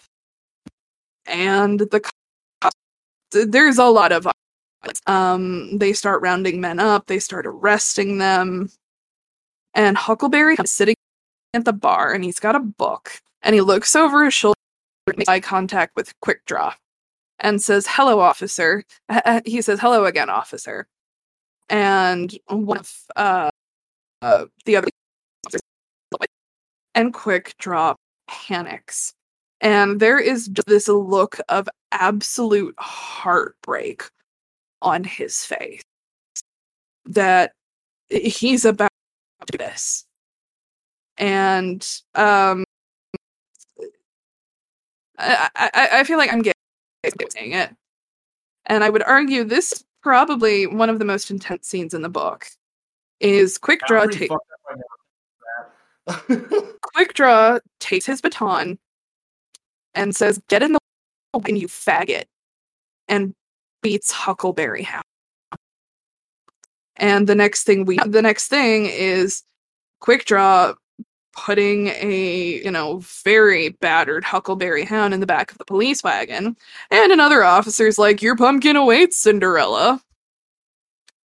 And um, you know, the police you know, the police chief is like, Well, we did what we had to do. Sorry, boys. I know a lot of you were counting on that money, but there's pie and coffee back at the station. And um uh quick draw basically he's the last one there and he just falls to the ground. Like, he is broken because you know not only that like this is a man he loved but you know obviously i i don't want you to think that i am trying to justify his actions at all what he did here Oh. was was awful but i feel like this is a good representation of what happened back then and this sequence is closed out by a, a- big old chunk of hypocrisy. And again, where we see probably our most relevant tie in with Roy Cohn is that we see G. And in a previous scene, she's mentioned that she lives with a roommate, but she considers herself married to her country. And um her roommate No, I hate you guys. I hate you guys. her roommate uh says Gigi three in the morning and she's like, like you know just kind of like barf I'm tired and the roommate you know goes to the kitchen and is pouring a glass of milk and she said did you get your uh did you get your man sheriff and Gigi sighs and she's like I don't know I think so and the named roommate uh bends over to give Gigi the glass of milk and gives her a big old kiss and says, You always do. You know, she's like, I, I think I got the guy. And, you know, her girlfriend's like, Yeah, you always do. So she lives with her girlfriend. And, you know, I, she's probably a lesbian. Hypocrisy. And I think here's this is interesting because if we look at this three act sequence here, we have uh, two people like really opposite ends of the spectrum here, where we have opening it and Gigi closing it. And, you know, she is embroiled deep in hypocrisy. And, you know, while she's using homosexuality as a bit of a dog whistle, you can tell her primary focus is communism. And, you know, if you go back and look at it in hindsight, knowing that she herself is a closeted gay, that um you can see why she tries to meet with Snagglepuss the way she does. And they have a they have a really interesting interaction later on. You know, we have Snagglepuss he bypasses Stonewall entirely to take Pablo home to his beard. And so we see that the two deeply closeted people have nice even families. But Huckleberry Hound, who has finally started to embrace them this side of himself, is mercilessly beaten by the man he loves for being openly himself. And now this is the book saying that you should never come out. Again, keep in mind this was 1953. But there are on both sides of this issue that you know it's essentially raising the argument of did closeted queer people at this time you know did they do something wrong i mean obviously the did they do something wrong equation because yes she did but you know look at snagglepuss like he is very adamant about staying closeted and the uh, this ties back to what I said about Huckleberry Hound being the opposite is that where Snagglepuss is closeted and private, Huckleberry Hound is fully embracing that side of himself. And this is what happens. And it gets worse for him still. So I think it's a really interesting gut punch that we see Snagglepuss, you know, making peace with both Pablo and Lila. And then we see this happen with Huckleberry. And then the gut punch. And Travis, I'm thinking this is that's when you saw uh Gigi with her wife, girlfriend, whatever. It's Uh, just uh, I saw her with the milk. and so like it's just that anger that you bitch. Like I think that was my I think that was my reaction for the first time. I'm like, oh, are you fucking kidding me? Yeah. and so I think it's just an me and Russell really lays it out ve- very well. Of you know, you have cuteness with soul crushing sandwich by, you know, if you look at it on the surface level, cuteness as well. Because eh, you can tell, like, James really praised the art earlier, and it, it requires uh, all of the praise in the world because it, Gigi, it, it's the final page, and that's all it is. And you know, when she walks the door, she visibly relaxes. That you she's kind of lounging on the couch. You know, when the girlfriend kind of pops around the corner, she's got this little bit of a smile on her face, and she's real tired. And you know, she's home. She's comfortable. Her girlfriend's bending over, giving her a kiss. Like it's just something body language in that third panel that is completely different from everything we have seen her in before. She has a very rigid posture. She's very command. She has a very commanding presence, and she's just fucking tired. And, so it, it's interesting to see her shed that of how much of what she is doing is a character. You know, again, this is not absolving her of any of her actions. And, you know, this we see her being the biggest Roy Cohn tie-in because Roy Cohn is largely believed to have been a closeted gay man himself. And uh, so much so that uh, he actually died in 1986 from complications due to AIDS. So, yeah. So that's how that. Well. And so, like, but you guys see what I mean about this three section segment? Just absolutely yeah. changing the narrative entirely. That at this point, um, like there have been moments here like Huck, uh, Huck got punched by that guy, but this is where we see everything become real, if that makes any sense. Oh. So from there, we have Snagglepuss the, ne- the next day, like working on like the play of him and, and Huckleberry meeting, and Augie Doggie's like, "Yo, you got a phone call," and dude's like, "Are you fucking kidding me? We we got a play going on here." And he's like, "Hey, um," he says he only gets one call, and he's like, "Huck." Oh shit! And, and goes bails Huckleberry out of, out of jail, and as um like he's he's getting Huckleberry out, the cop who's watching the the desk is like, "He's all yours. Good night, princess." Like like like like like just em- emphasizing like, like like like the queerness so much, trying to apply that femininity to him because of it, and it's just like ugh. And, and Huckleberry's like, "Yo, where were you?" And and Snagglepuss is like, "Yo, something came up," and he just feels super bad about what's going on. And when they take like Huck home, he w- gets there and finds a newspaper that, that, like with his face on it saying novelist nab in, in a den of the- deviants. And it's like holy fucking shit. Like the, the, like he's front page news and now his career in the eyes of many is over.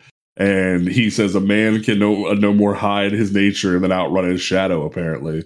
And that just stung.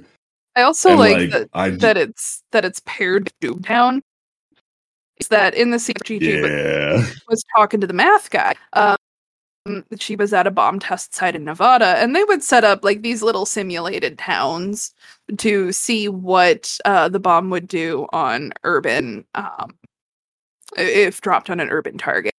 And it's a very tongue-in-cheek name. They're calling it Doomtown, and it's welcome to Doomtown, Doomtown, population zero. And yeah. you know, we see the shattered houses and the mannequin sitting at the table, like one's decapitated, the other one is like half melted. So right. this is where shit falls apart. Yep. Now we're into issue five, where we're finally gonna just knock over all the rest of the dominoes and cause havoc. So from there, like the like the, the, the issue opens with um I believe uh this is Khrushchev. I think this is Khrushchev. I think so.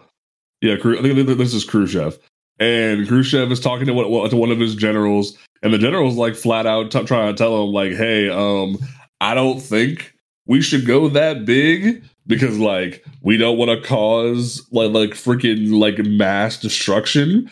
And Khrushchev tells a story about like how um, he was there during the Stalin era, and that like even at 60 years old, he he did whatever Stalin told him to do, even if it meant doing a Ukrainian folk dance and like doing whatever he had to.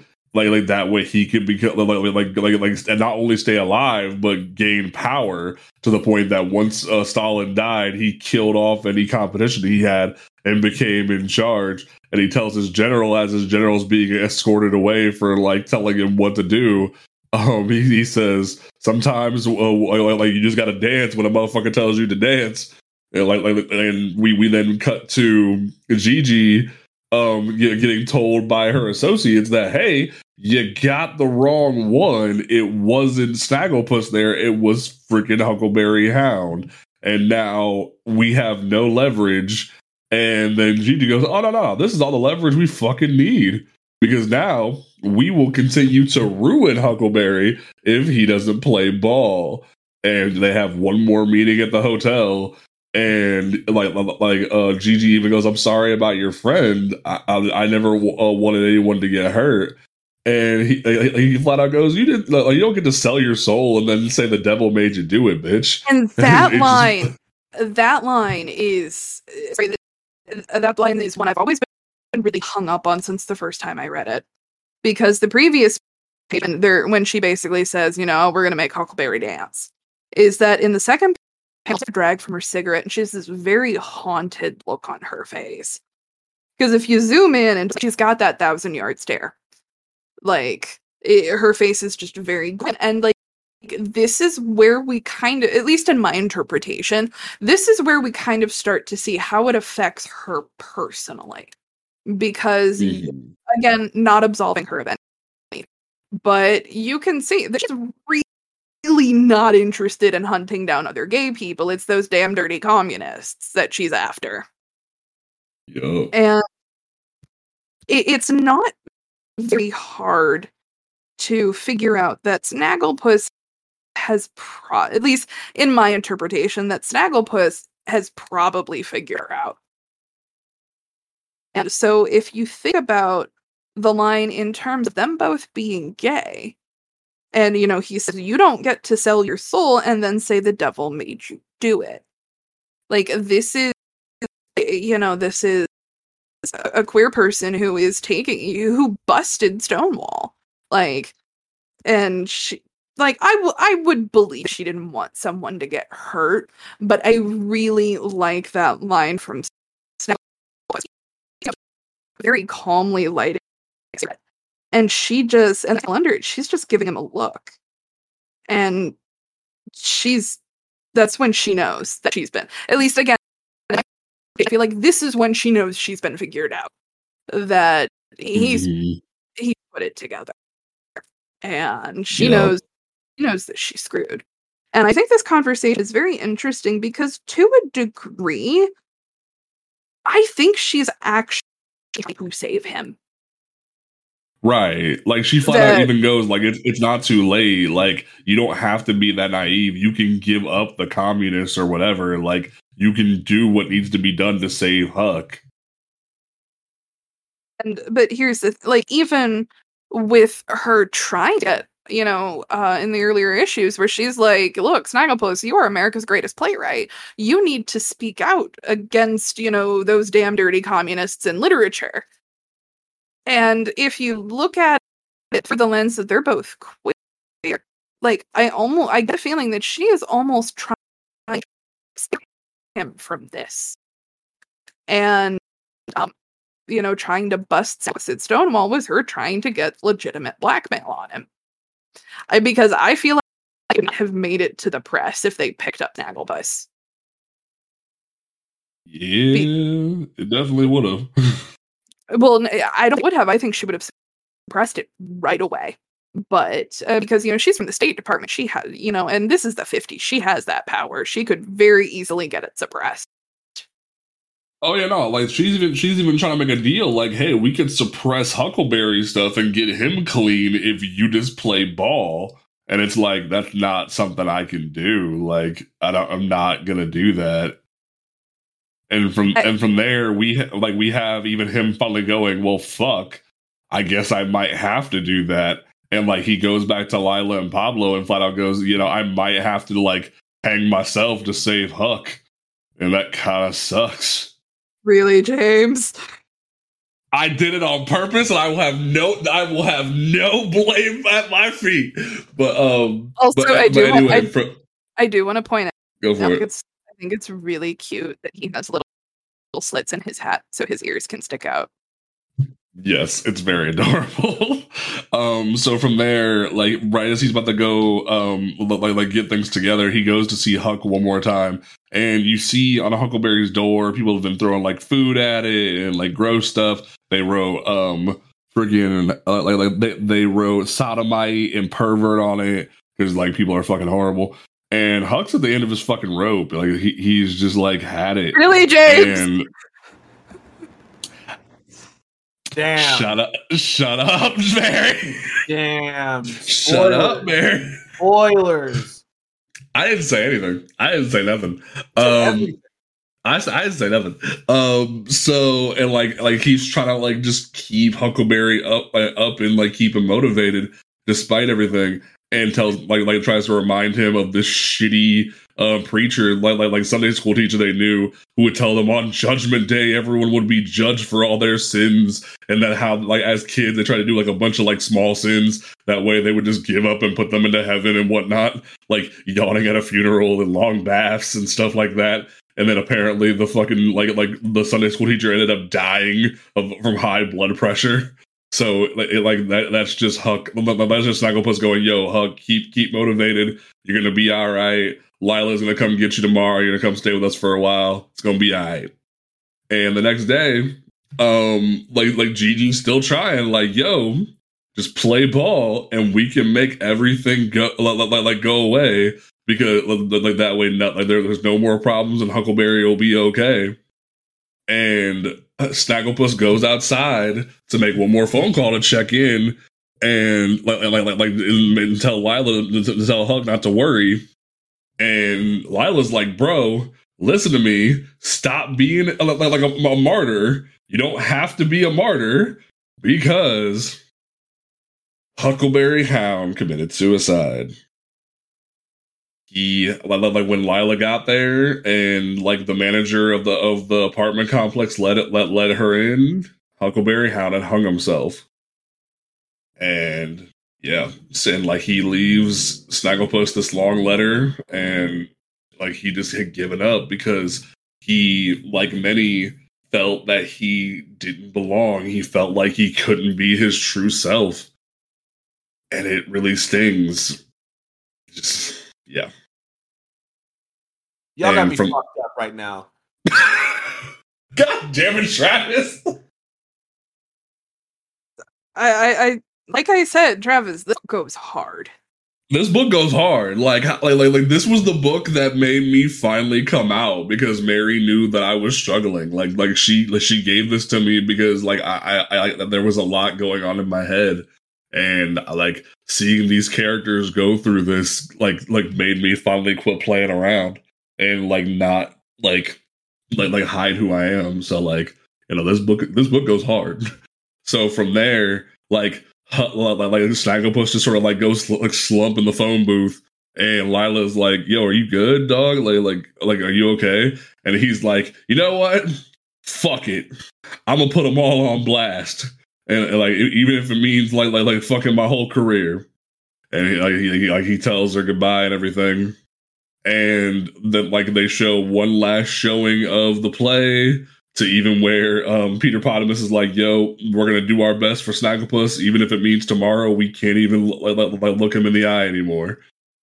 And like he arrives at court, and he basically just put, puts everybody on blast. He talks about how they're all a bunch of fucking hypocrites looking for shit that doesn't exist, and talks about how like it's literally a witch hunt for no goddamn reason. And there's even the one guy who's like, I don't think you understand. This is this committee's giving you a chance to be a loyal American, to be there for your people. And he's like, I- I'm being a real American by actually being real and being my true self. Like subversion exists whether you like it or not. Not everyone's gonna be a cookie cutter piece of shit like the rest of you. And it's very hard for him to go about this. Like it's all juxtaposed with um the opening night of the play in the background of of, the, of all of this. And he even said he even says power merely uh, like re, uh, redecorates like, like like what happens because in every era there is subversion whether you like it or not. It's just power makes it seem like like you want to keep your way of life depending on like regardless of what the next era will be thing I think is, go for it. I love how the dude's like, "You're insulting all the millions of Americans who have voted for us," and immediately he's like, "Really? I had no idea it was being so efficient." and something I think is interesting is that through his testimony, where he is thoroughly verbally eviscerating everyone in that room, um, he to take control of the hearings again. I think, like, I to think I'm simping for because I'm not. I think it's just a really interesting look at both sides, you know. It, yeah. it uh, to actually get into the mind of someone like Gigi. And she is far less villainous than Roy Cohn.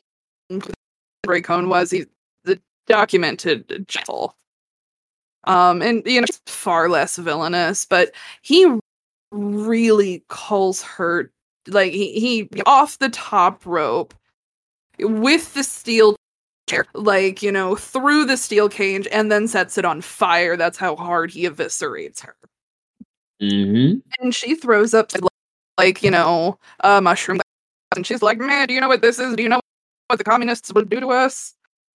And eventually, she throws up a slide of Huckleberry Hound, and mm-hmm. she and she says, "I hope didn't have come to this, but do you know this man? And he's like, I do. That's Huckleberry Hound. He is the best friend I ever had. And um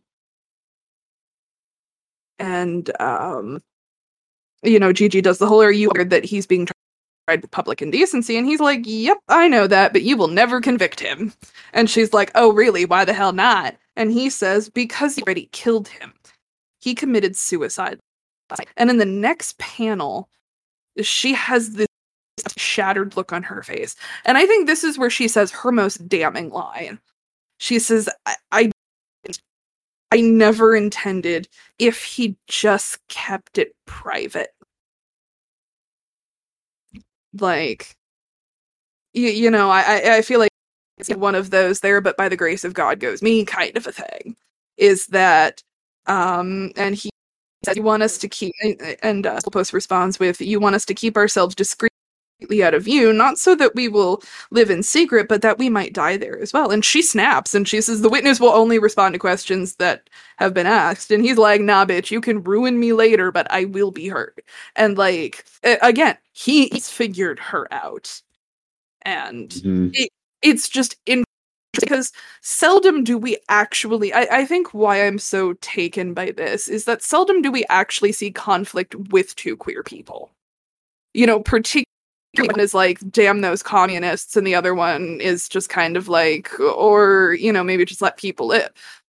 Like so I think it's very interesting because uh, how often we, you know in comic books and movies and TV shows and how often do we see like genuine socio-political conflict between queer people? It's almost unheard of. And to see these two you know titans their respective sides going hard at each other and snagglepuss and taking a baseball bat to her kneecaps you know he's like you don't get to sell your soul to the devil and say the devil made you do it. Like so I, I think it's interesting is that you know she is another side to him because if he played along with her, that is essentially he would have become. He would have become her, and you know he even says uh, later on that you know, we have to be a nation that rises above our fear, or we become it. And when he, you know it, it is a shot of her when he says, "Or we become it," you know she has become queer people have feared while, you know, trying to keep her own relationship tucked away. And so like it's it's so goddamn multifaceted. Like, you know, we have the yes. rich we have the rich celebrity trying to hide just to make his own life easier. We have the bitch who is so far in the closet that she has found Narnia and Christmas presents and possibly the fourth dimension.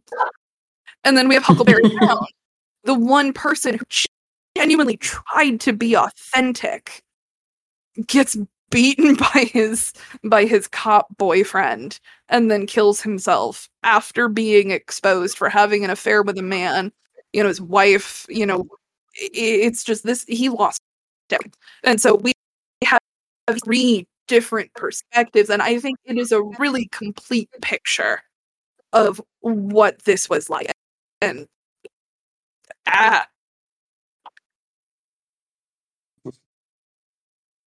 it's very well done and it like it it tugs at you in the best ways. And like mary said it's very multifaceted because it hits you in every which way and shows you that we were all kind of well, not, not we but like like queer people in that era were hurting in multiple like multiple different ways and trying to preserve their way of life in any way possible if they could.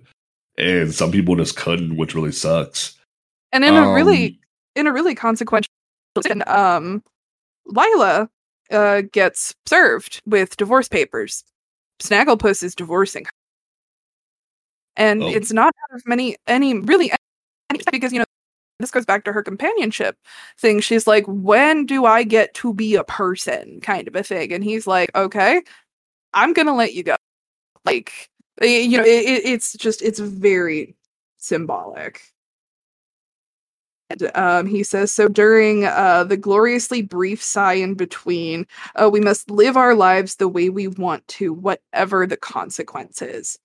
And that panel is Gigi's on the left, Snagglepuss is on the right, and Hulk- the slide with Huckleberry Hound is in the center. And these three are living their lives, well, two, you know, uh, Huckleberry was trying to live his life. These three wanted to live their lives according to their own things, and now the the consequences have. To, I mean, Huckleberry has to have his own life. Snagglepuss has to live with that.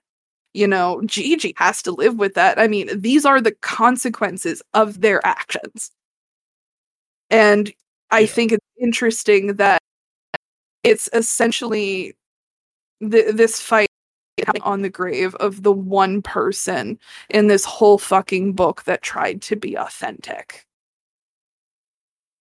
And again, I don't know if I'm giving like genuinely good analysis or my no, like you're good, you're good, you're you're, you're, um, you're I I, I want to cut to Travis because I feel like Travis needs to speak up a little bit. that that I'm sad again. That's fucked up. God damn it. Um, so yeah, that was the entirety of issue four. And issue five, we're gonna try to wrap up in like a nice bow because it like it just kind of like it ties up everyone's stories very quick. Like like no, that was that was issue five, good sir. Not issue five, issue six. Uh, like, like, like issue six, like ties everything up the way it needs to, very quick, like like uh, like like cleanly. And I want to make sure that we like, we end on a good note because the issue o- opens with Nixon. It really it opens with Nixon, and it, it, it like almost verbatim like rehashes the la- like, like, like the speech like um uh like Snagglepuss gave, but from uh Khrushchev's perspective in a way, because he flat out kind of goes, "Yo, like your country kind of sucks, bro. Like you, are horrible to your people. You like like your inspirations for media are stolen from black people and other and other and other individuals, and you but then you torture them for it. Like you're all horrible, but like I'll still come visit you because I want to like keep peace." and it's it's it's very funny. And then we see that Snagglepuss is starting to get the blackball letters, and that his career is ruined. And then we jump uh to like five years later, where now uh like we see that well before the before, before the five year jump, we see that uh, Snagglepuss meets with his father one last time and puts him to bed, and like after like a, a long discussion. But then we have the five year jump where like Snagglepuss is just kind of existing, walking down the road. And then there's a family who wants to take a picture of, of with him because of the court case.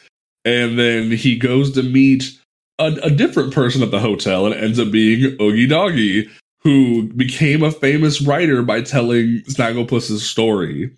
And I thought that was a nice little point there. And like while like while Snagglepuss's career has been destroyed, o- Oogie got to tell his story and, and like and let it be known. From there, he goes home. He uh Snagglepuss sees that Lila is now happy and married and like like doing better now. And then who shows up at his door but Quick Draw motherfucking McGraw? because he he comes there to repent in a way, like like, like and apologize for what happened to, to Huckleberry, and then goes, "Yo, I, I I know I can't make up for it, like genuinely, but I want to help you because you've been blackballed." With cartoons, they want to turn us uh, animals into cartoons, and I have my own now. I'm doing great. I'm known as Quick Draw McGraw, and I want to help you too. And he's like, "Bitch, get the fuck out of my house." something something that is important to mention is that um, Quick Draw will, you know, uh, shows extraordinary restraint to not rip his throat out, but uh, Quick Draw McGraw that um, uh, do do do do he Barry, I really did. I would give anything uh to for things to have gone differently and he set up a and it was all for nothing. And then they busted, he got busted on his own a few years later. And we see that, you know, he gets caught in the car with another man, and some cops like, uh, quick draw, the fuck is this? And so he ends up losing everything anyway. And Snagglepuss has this really damning line, and he says, That's not remorse, it's hindsight. Mm-hmm. Okay, oh, sorry, I, I, had to check on something real quick. Um, but yeah, so it, it's just it's it's very funny how like Quick Draws just trying to like fix everything in a in a weird way, and then we we we finally get Huckleberry's letter that he left all this time later, like talking about how he envisions heaven and whatnot, and how he's like wants to like for people to go on and hopefully live better and he asks a, a Snagglepuss to look out for Huck Jr. Which, but then he gets a phone call that his father has passed away, and we finally get the big reveal that yeah, the old man was Snagglepuss's father, and that his, uh, Snagglepuss's real name is Scotty Puss. Because earlier in, the, in the, one of the issues in the flashback from the father, um, the the mother was crying out for Scotty, which which kind of made people think that like oh it probably was like, a, like other person and then we see Squiddly Diddly ended up back at the at, at, at the nursing home uh, playing guitar because after Snagglepuss was fired, they fired Squiddly. And then there's a fucking old person who wants to eat Squiddly. And I'm like, what the fuck? He's like, I, I killed a squid during the Great War, you know? I'm like, oh God. Um, from there, we see Snagglepuss who ends up going to, uh, to, to, Stonewall, and he gets one last uh, little, little shot where the bartender's like, "Yo, y- you you may think like you didn't do a whole lot, but like you kind of did because now there's more bars, there's more places where people can be safe." And like, yeah, there'll be more fights, but you've made and, put, and paved a way for people. So you did good. And then he sees Pablo on the TV having helped like form a revolution in Cuba. And I was like, damn, that's fucking cool. Um from there, freaking Snagglepuss finally gives up and hits up Quick Draw. And they paint him orange and they call him Snaggletooth. Like, like they call him Snaggletooth, and it's so weird. Yeah, no, I love that to death. Like, oh, we're gonna paint him orange that way no one realizes that it's actually Snagglepuss, the famous player, right? Like that makes fucking sense. um, and then from there we have the introduction of Huck Jr., who's like grown up a little bit, and he wants to be known as Huckleberry Hound in honor of his father. And when friggin' Huck Jr. meets uh, Quick Draw, Quick Draw's like, oh, I um knew your father. And like now he's like, all right, bet we about to make this man a star. And it's so cool. And it just um it it ends with how um like postscript 1959 Snagglepuss made his debut on the Quick Draw McGraw cartoon special and the show uh, was was a success and Snagglepuss began starring in his own cartoons in honor of his dead father. Huck Jr. always performed under the name Huckleberry Hound. So it kind of is the explanation of why there was like like like who the real Huckleberry Hound was in in the cartoons kind of thing, which I thought was kind of cool. But it just yeah. So that was the like this book. It's a lot. It's really fucking heavy, and I love it to death because it, it made me finally be comfortable with who I am, and I just. You're welcome thank you, Mary, for giving it to me because it it really did get oh, me where I needed to be at. Be dude, at. I'm, dude, I'm just messing with you. I, I know, but I, I was about to thank you, and then you did that. I'm like, how did she know? So like, damn you. um, but no, like. Roller I don't. I don't want to be. I don't, I don't want to be a broken record with like with, with how Mary was like, like what she said last week. But like, this story literally helped me realize that um doesn't matter how much hate there is in the world you you gotta put yourself out there and be your true self. And i even had an incident in freaking video games this past week that helped me re- remember that it doesn't fucking matter like what's going on or how much bullshit there is. Your true self matters most.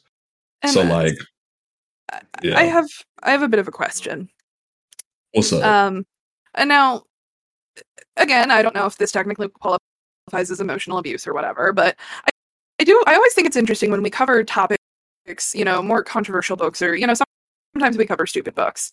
Um, and Travis learns, reacts, and reads them in real time as we're recording. So, Travis, I'm curious as to what your thoughts are because you were you, you were taking all of this in at once. I'm I'm legit pretty fucked up, but like to me, this is a very compelling story. Um, like I, I wanted to truly like be here for this because this is such a big thing for James. Um, so like, thank you, James, for the opportunity to learn about you. Most definitely. Mm-hmm. Um, this book goes hard as fuck. Like I don't like the artwork, the way people are postured, the little shit that like Snagglepuss says that are literal like cartoon Snagglepuss quotes that are not as funny as they used to be, but they're like really fucking dark. Um there's a lot to it and it hits me deeper because these are cartoons that I truly like binged as a child. I think all of us did. Mm-hmm. Uh, so I, I don't know, dude. What, what right now I'm still kind of reeling on the fucking Huck Jr. showing up. Woo! Yeah, and it's like you you really don't know who the real Huckleberry Hound in the TV show is, and it's just yeah. like that like it kind of it kind of it kind of fucks with you a little bit. But the team of Mark Russell and Mike uh, Feehan, uh, just absolute dream team, and Exit Stage Left would actually go on to win the GLAAD Award for Outstanding Comic Book. So yeah, I was gonna leave that for the end, yeah, because oh, it, it, was sorry. that fucking. No, you're fine. It was like like we're at the end, so like it's it's fitting, but it's just like that's where we're mm-hmm. at. Like this book hit that hard, and like like, like I said, I, I don't want to just like like like say everything Mary said last week, but it really is like this book is the lesson that a lot of for a lot of people, at least for me, where it's like hiding who you are it, like and like I I, I kind of want to take a like take a shot at DL culture, especially here in Ohio, where it's like so many people are on the DL, and it's like that sucks but like especially in this era like the time that we're in it so much matters for you to be your true self because you can find your true love. You like you never know when that can happen. And hiding from yourself is only going to hurt you more in the long run. And that's what happened to me for so long where like not only am i an assault uh, an assault survivor when i tried to come out originally in high school i pushed myself back so far because of it. And then I, I, finally did come back out. Like I found Narnia in the closet just like freaking um Gigi did. Like that's how far I went back. I got engaged to a girl. And now I'm finally being myself and I'm proud of who I am. So it's like when I reread this book every once in a while, it reminds me that like I will never give up that fight ever again because like god damn it. Um it's funny because my namesake was also gay. My uncle was gay, and like that struggle of my dad being a dick and going, "Well, um, you're not gonna have any kids, so I'm gonna name my kid after you," and just that my like it, it's one of those things where you see people you like, like who you see as heroes fall at the worst times because he because he yeah and like well and, and not only that uh my uh, uncle died died of aids. So like it, it's one of those things where that was another thing that pushed me back in the closet of not wanting to like end up like him as well. So it's one of those things where so much fear, so much like so many different levels of fear from ridicule to toxic masculinity to fear of dying like others before you have gone into like what kept me down for so long. And i i will never allow that to happen again. And this book is what got me to that point. May, may i offer may i offer a bit of levity? Go for it. Here's a dumbass joke for you. I feel like wherever we go when we die i feel like your uncle just kind of reached beyond what you know what he's gonna be gay. So, so like uh, you, your your your uncle is reaching beyond the mortal coil he, he's like you know what i am i will not like i will finish what i started so yeah no it's just james it, what up so some some some quick. So your you said your dad named your brother with your name? no. My, my, my, my because because my uncle is James Clarence Portis the second. Yeah. Um, my dad went. My my dad actually named my brother after himself, and then went. Well, you're not going to have any kids. So I'm going to name my next kid after you. So does that technically make you the third? Yeah, I am the third. James Clarence Portis the third. Clarence. Yeah. Mm. Woman, if you don't stop. Um, but, but no, my middle like, name, just, my middle name is Virginia. Okay. but but uh, but no, so you know, it's just this is this is that story that always will teach me that being your true self matters more than hiding. So like like like I said, well, like we've said always, just like there's resources, there's things that will always be there for you. We like we we will include them in the show notes because they matter. Um, if you if you need someone to talk to, like like especially this week, like after I talked about what happened in like in video games on on my TikTok about what happened this weekend, um, oh like I will always be a, a, like someone safe to come out to if you need to talk. I will never like let someone like not have that ability. If you need to just talk about what's going on, please reach out to me. Like I'm, I'm vocal as fuck on Twitter. Like I will. Ne- I literally just was on a podcast last night, guest starring, talking about how queer Tim Drake is now. Like I don't give a fuck. So uh, you need Tim some- Drake. Proof that even queer people can be boring. I swear to God. um, but um, anyway, um, just in general, just if you need somebody, we're here. Like this is the queerest comedy podcast that there is. I feel like if you need someone to talk to, we got you. Um, also, so uh, you yeah. know, while I have the both of you here, I actually do want to say something, and this is this is actually a little difficult for for me to say, um, but uh, I I don't know if you guys knew this, and uh, honestly, I like I still need to talk to Victoria about this too.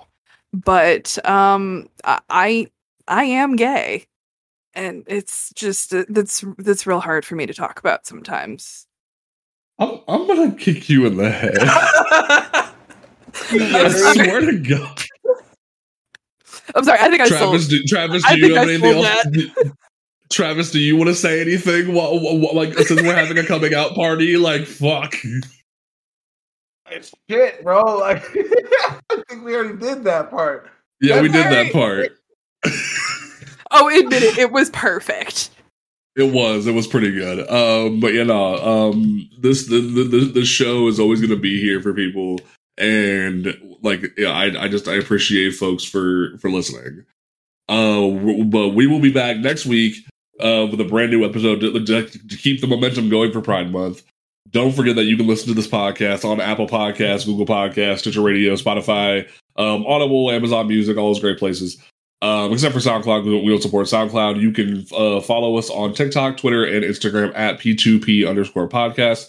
And just get ready for more content because we are going to be going hard. Even after Pride Month, we're like making plans for more stuff. So, like, get hyped because hell, Kamaguno is coming back because I have to bitch about the Young Justice finale more. So that'll be a fun time.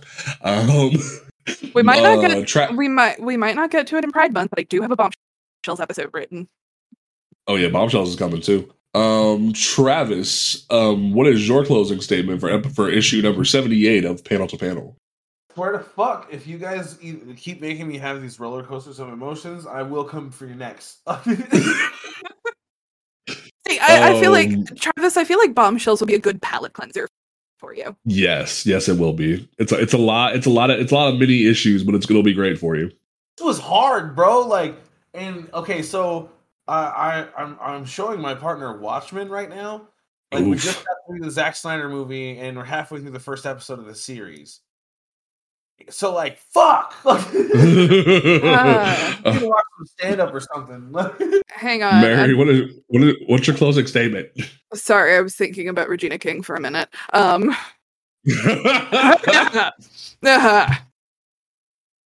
um, but you know, to, just to kind of extend on James's point that you know you can really find any of the three of us on Twitter, um, because I'm at Sapphic Geek on Twitter. I I don't know if I recommend following me or not, unless you're really into listening to someone yell about Greek literature, uh, because I am pretentious.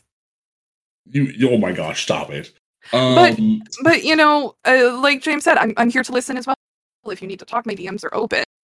Like you are not alone in this. And also, Euripides is the single best Greek playwright. Don't at me. anyway, my closing statement, as always, is support your local comic book shop because there are always books like this that will be continue to, to continue to be created for people like us. Like we just had D- DC of all people published Galaxy the Prettiest Star this this past month. Like that book has is swinging hard in the fences for a lot of people. So like there will always be great stories for us. So keep believing and keep pre-ordering and keep doing the damn thing. Um, but oh, but still, like, don't be afraid to be your true self, and that's that's that's the key. Unless that true Um, self is a lizard person, in which case maybe keep that under wrap. Yeah, pro- yeah, probably.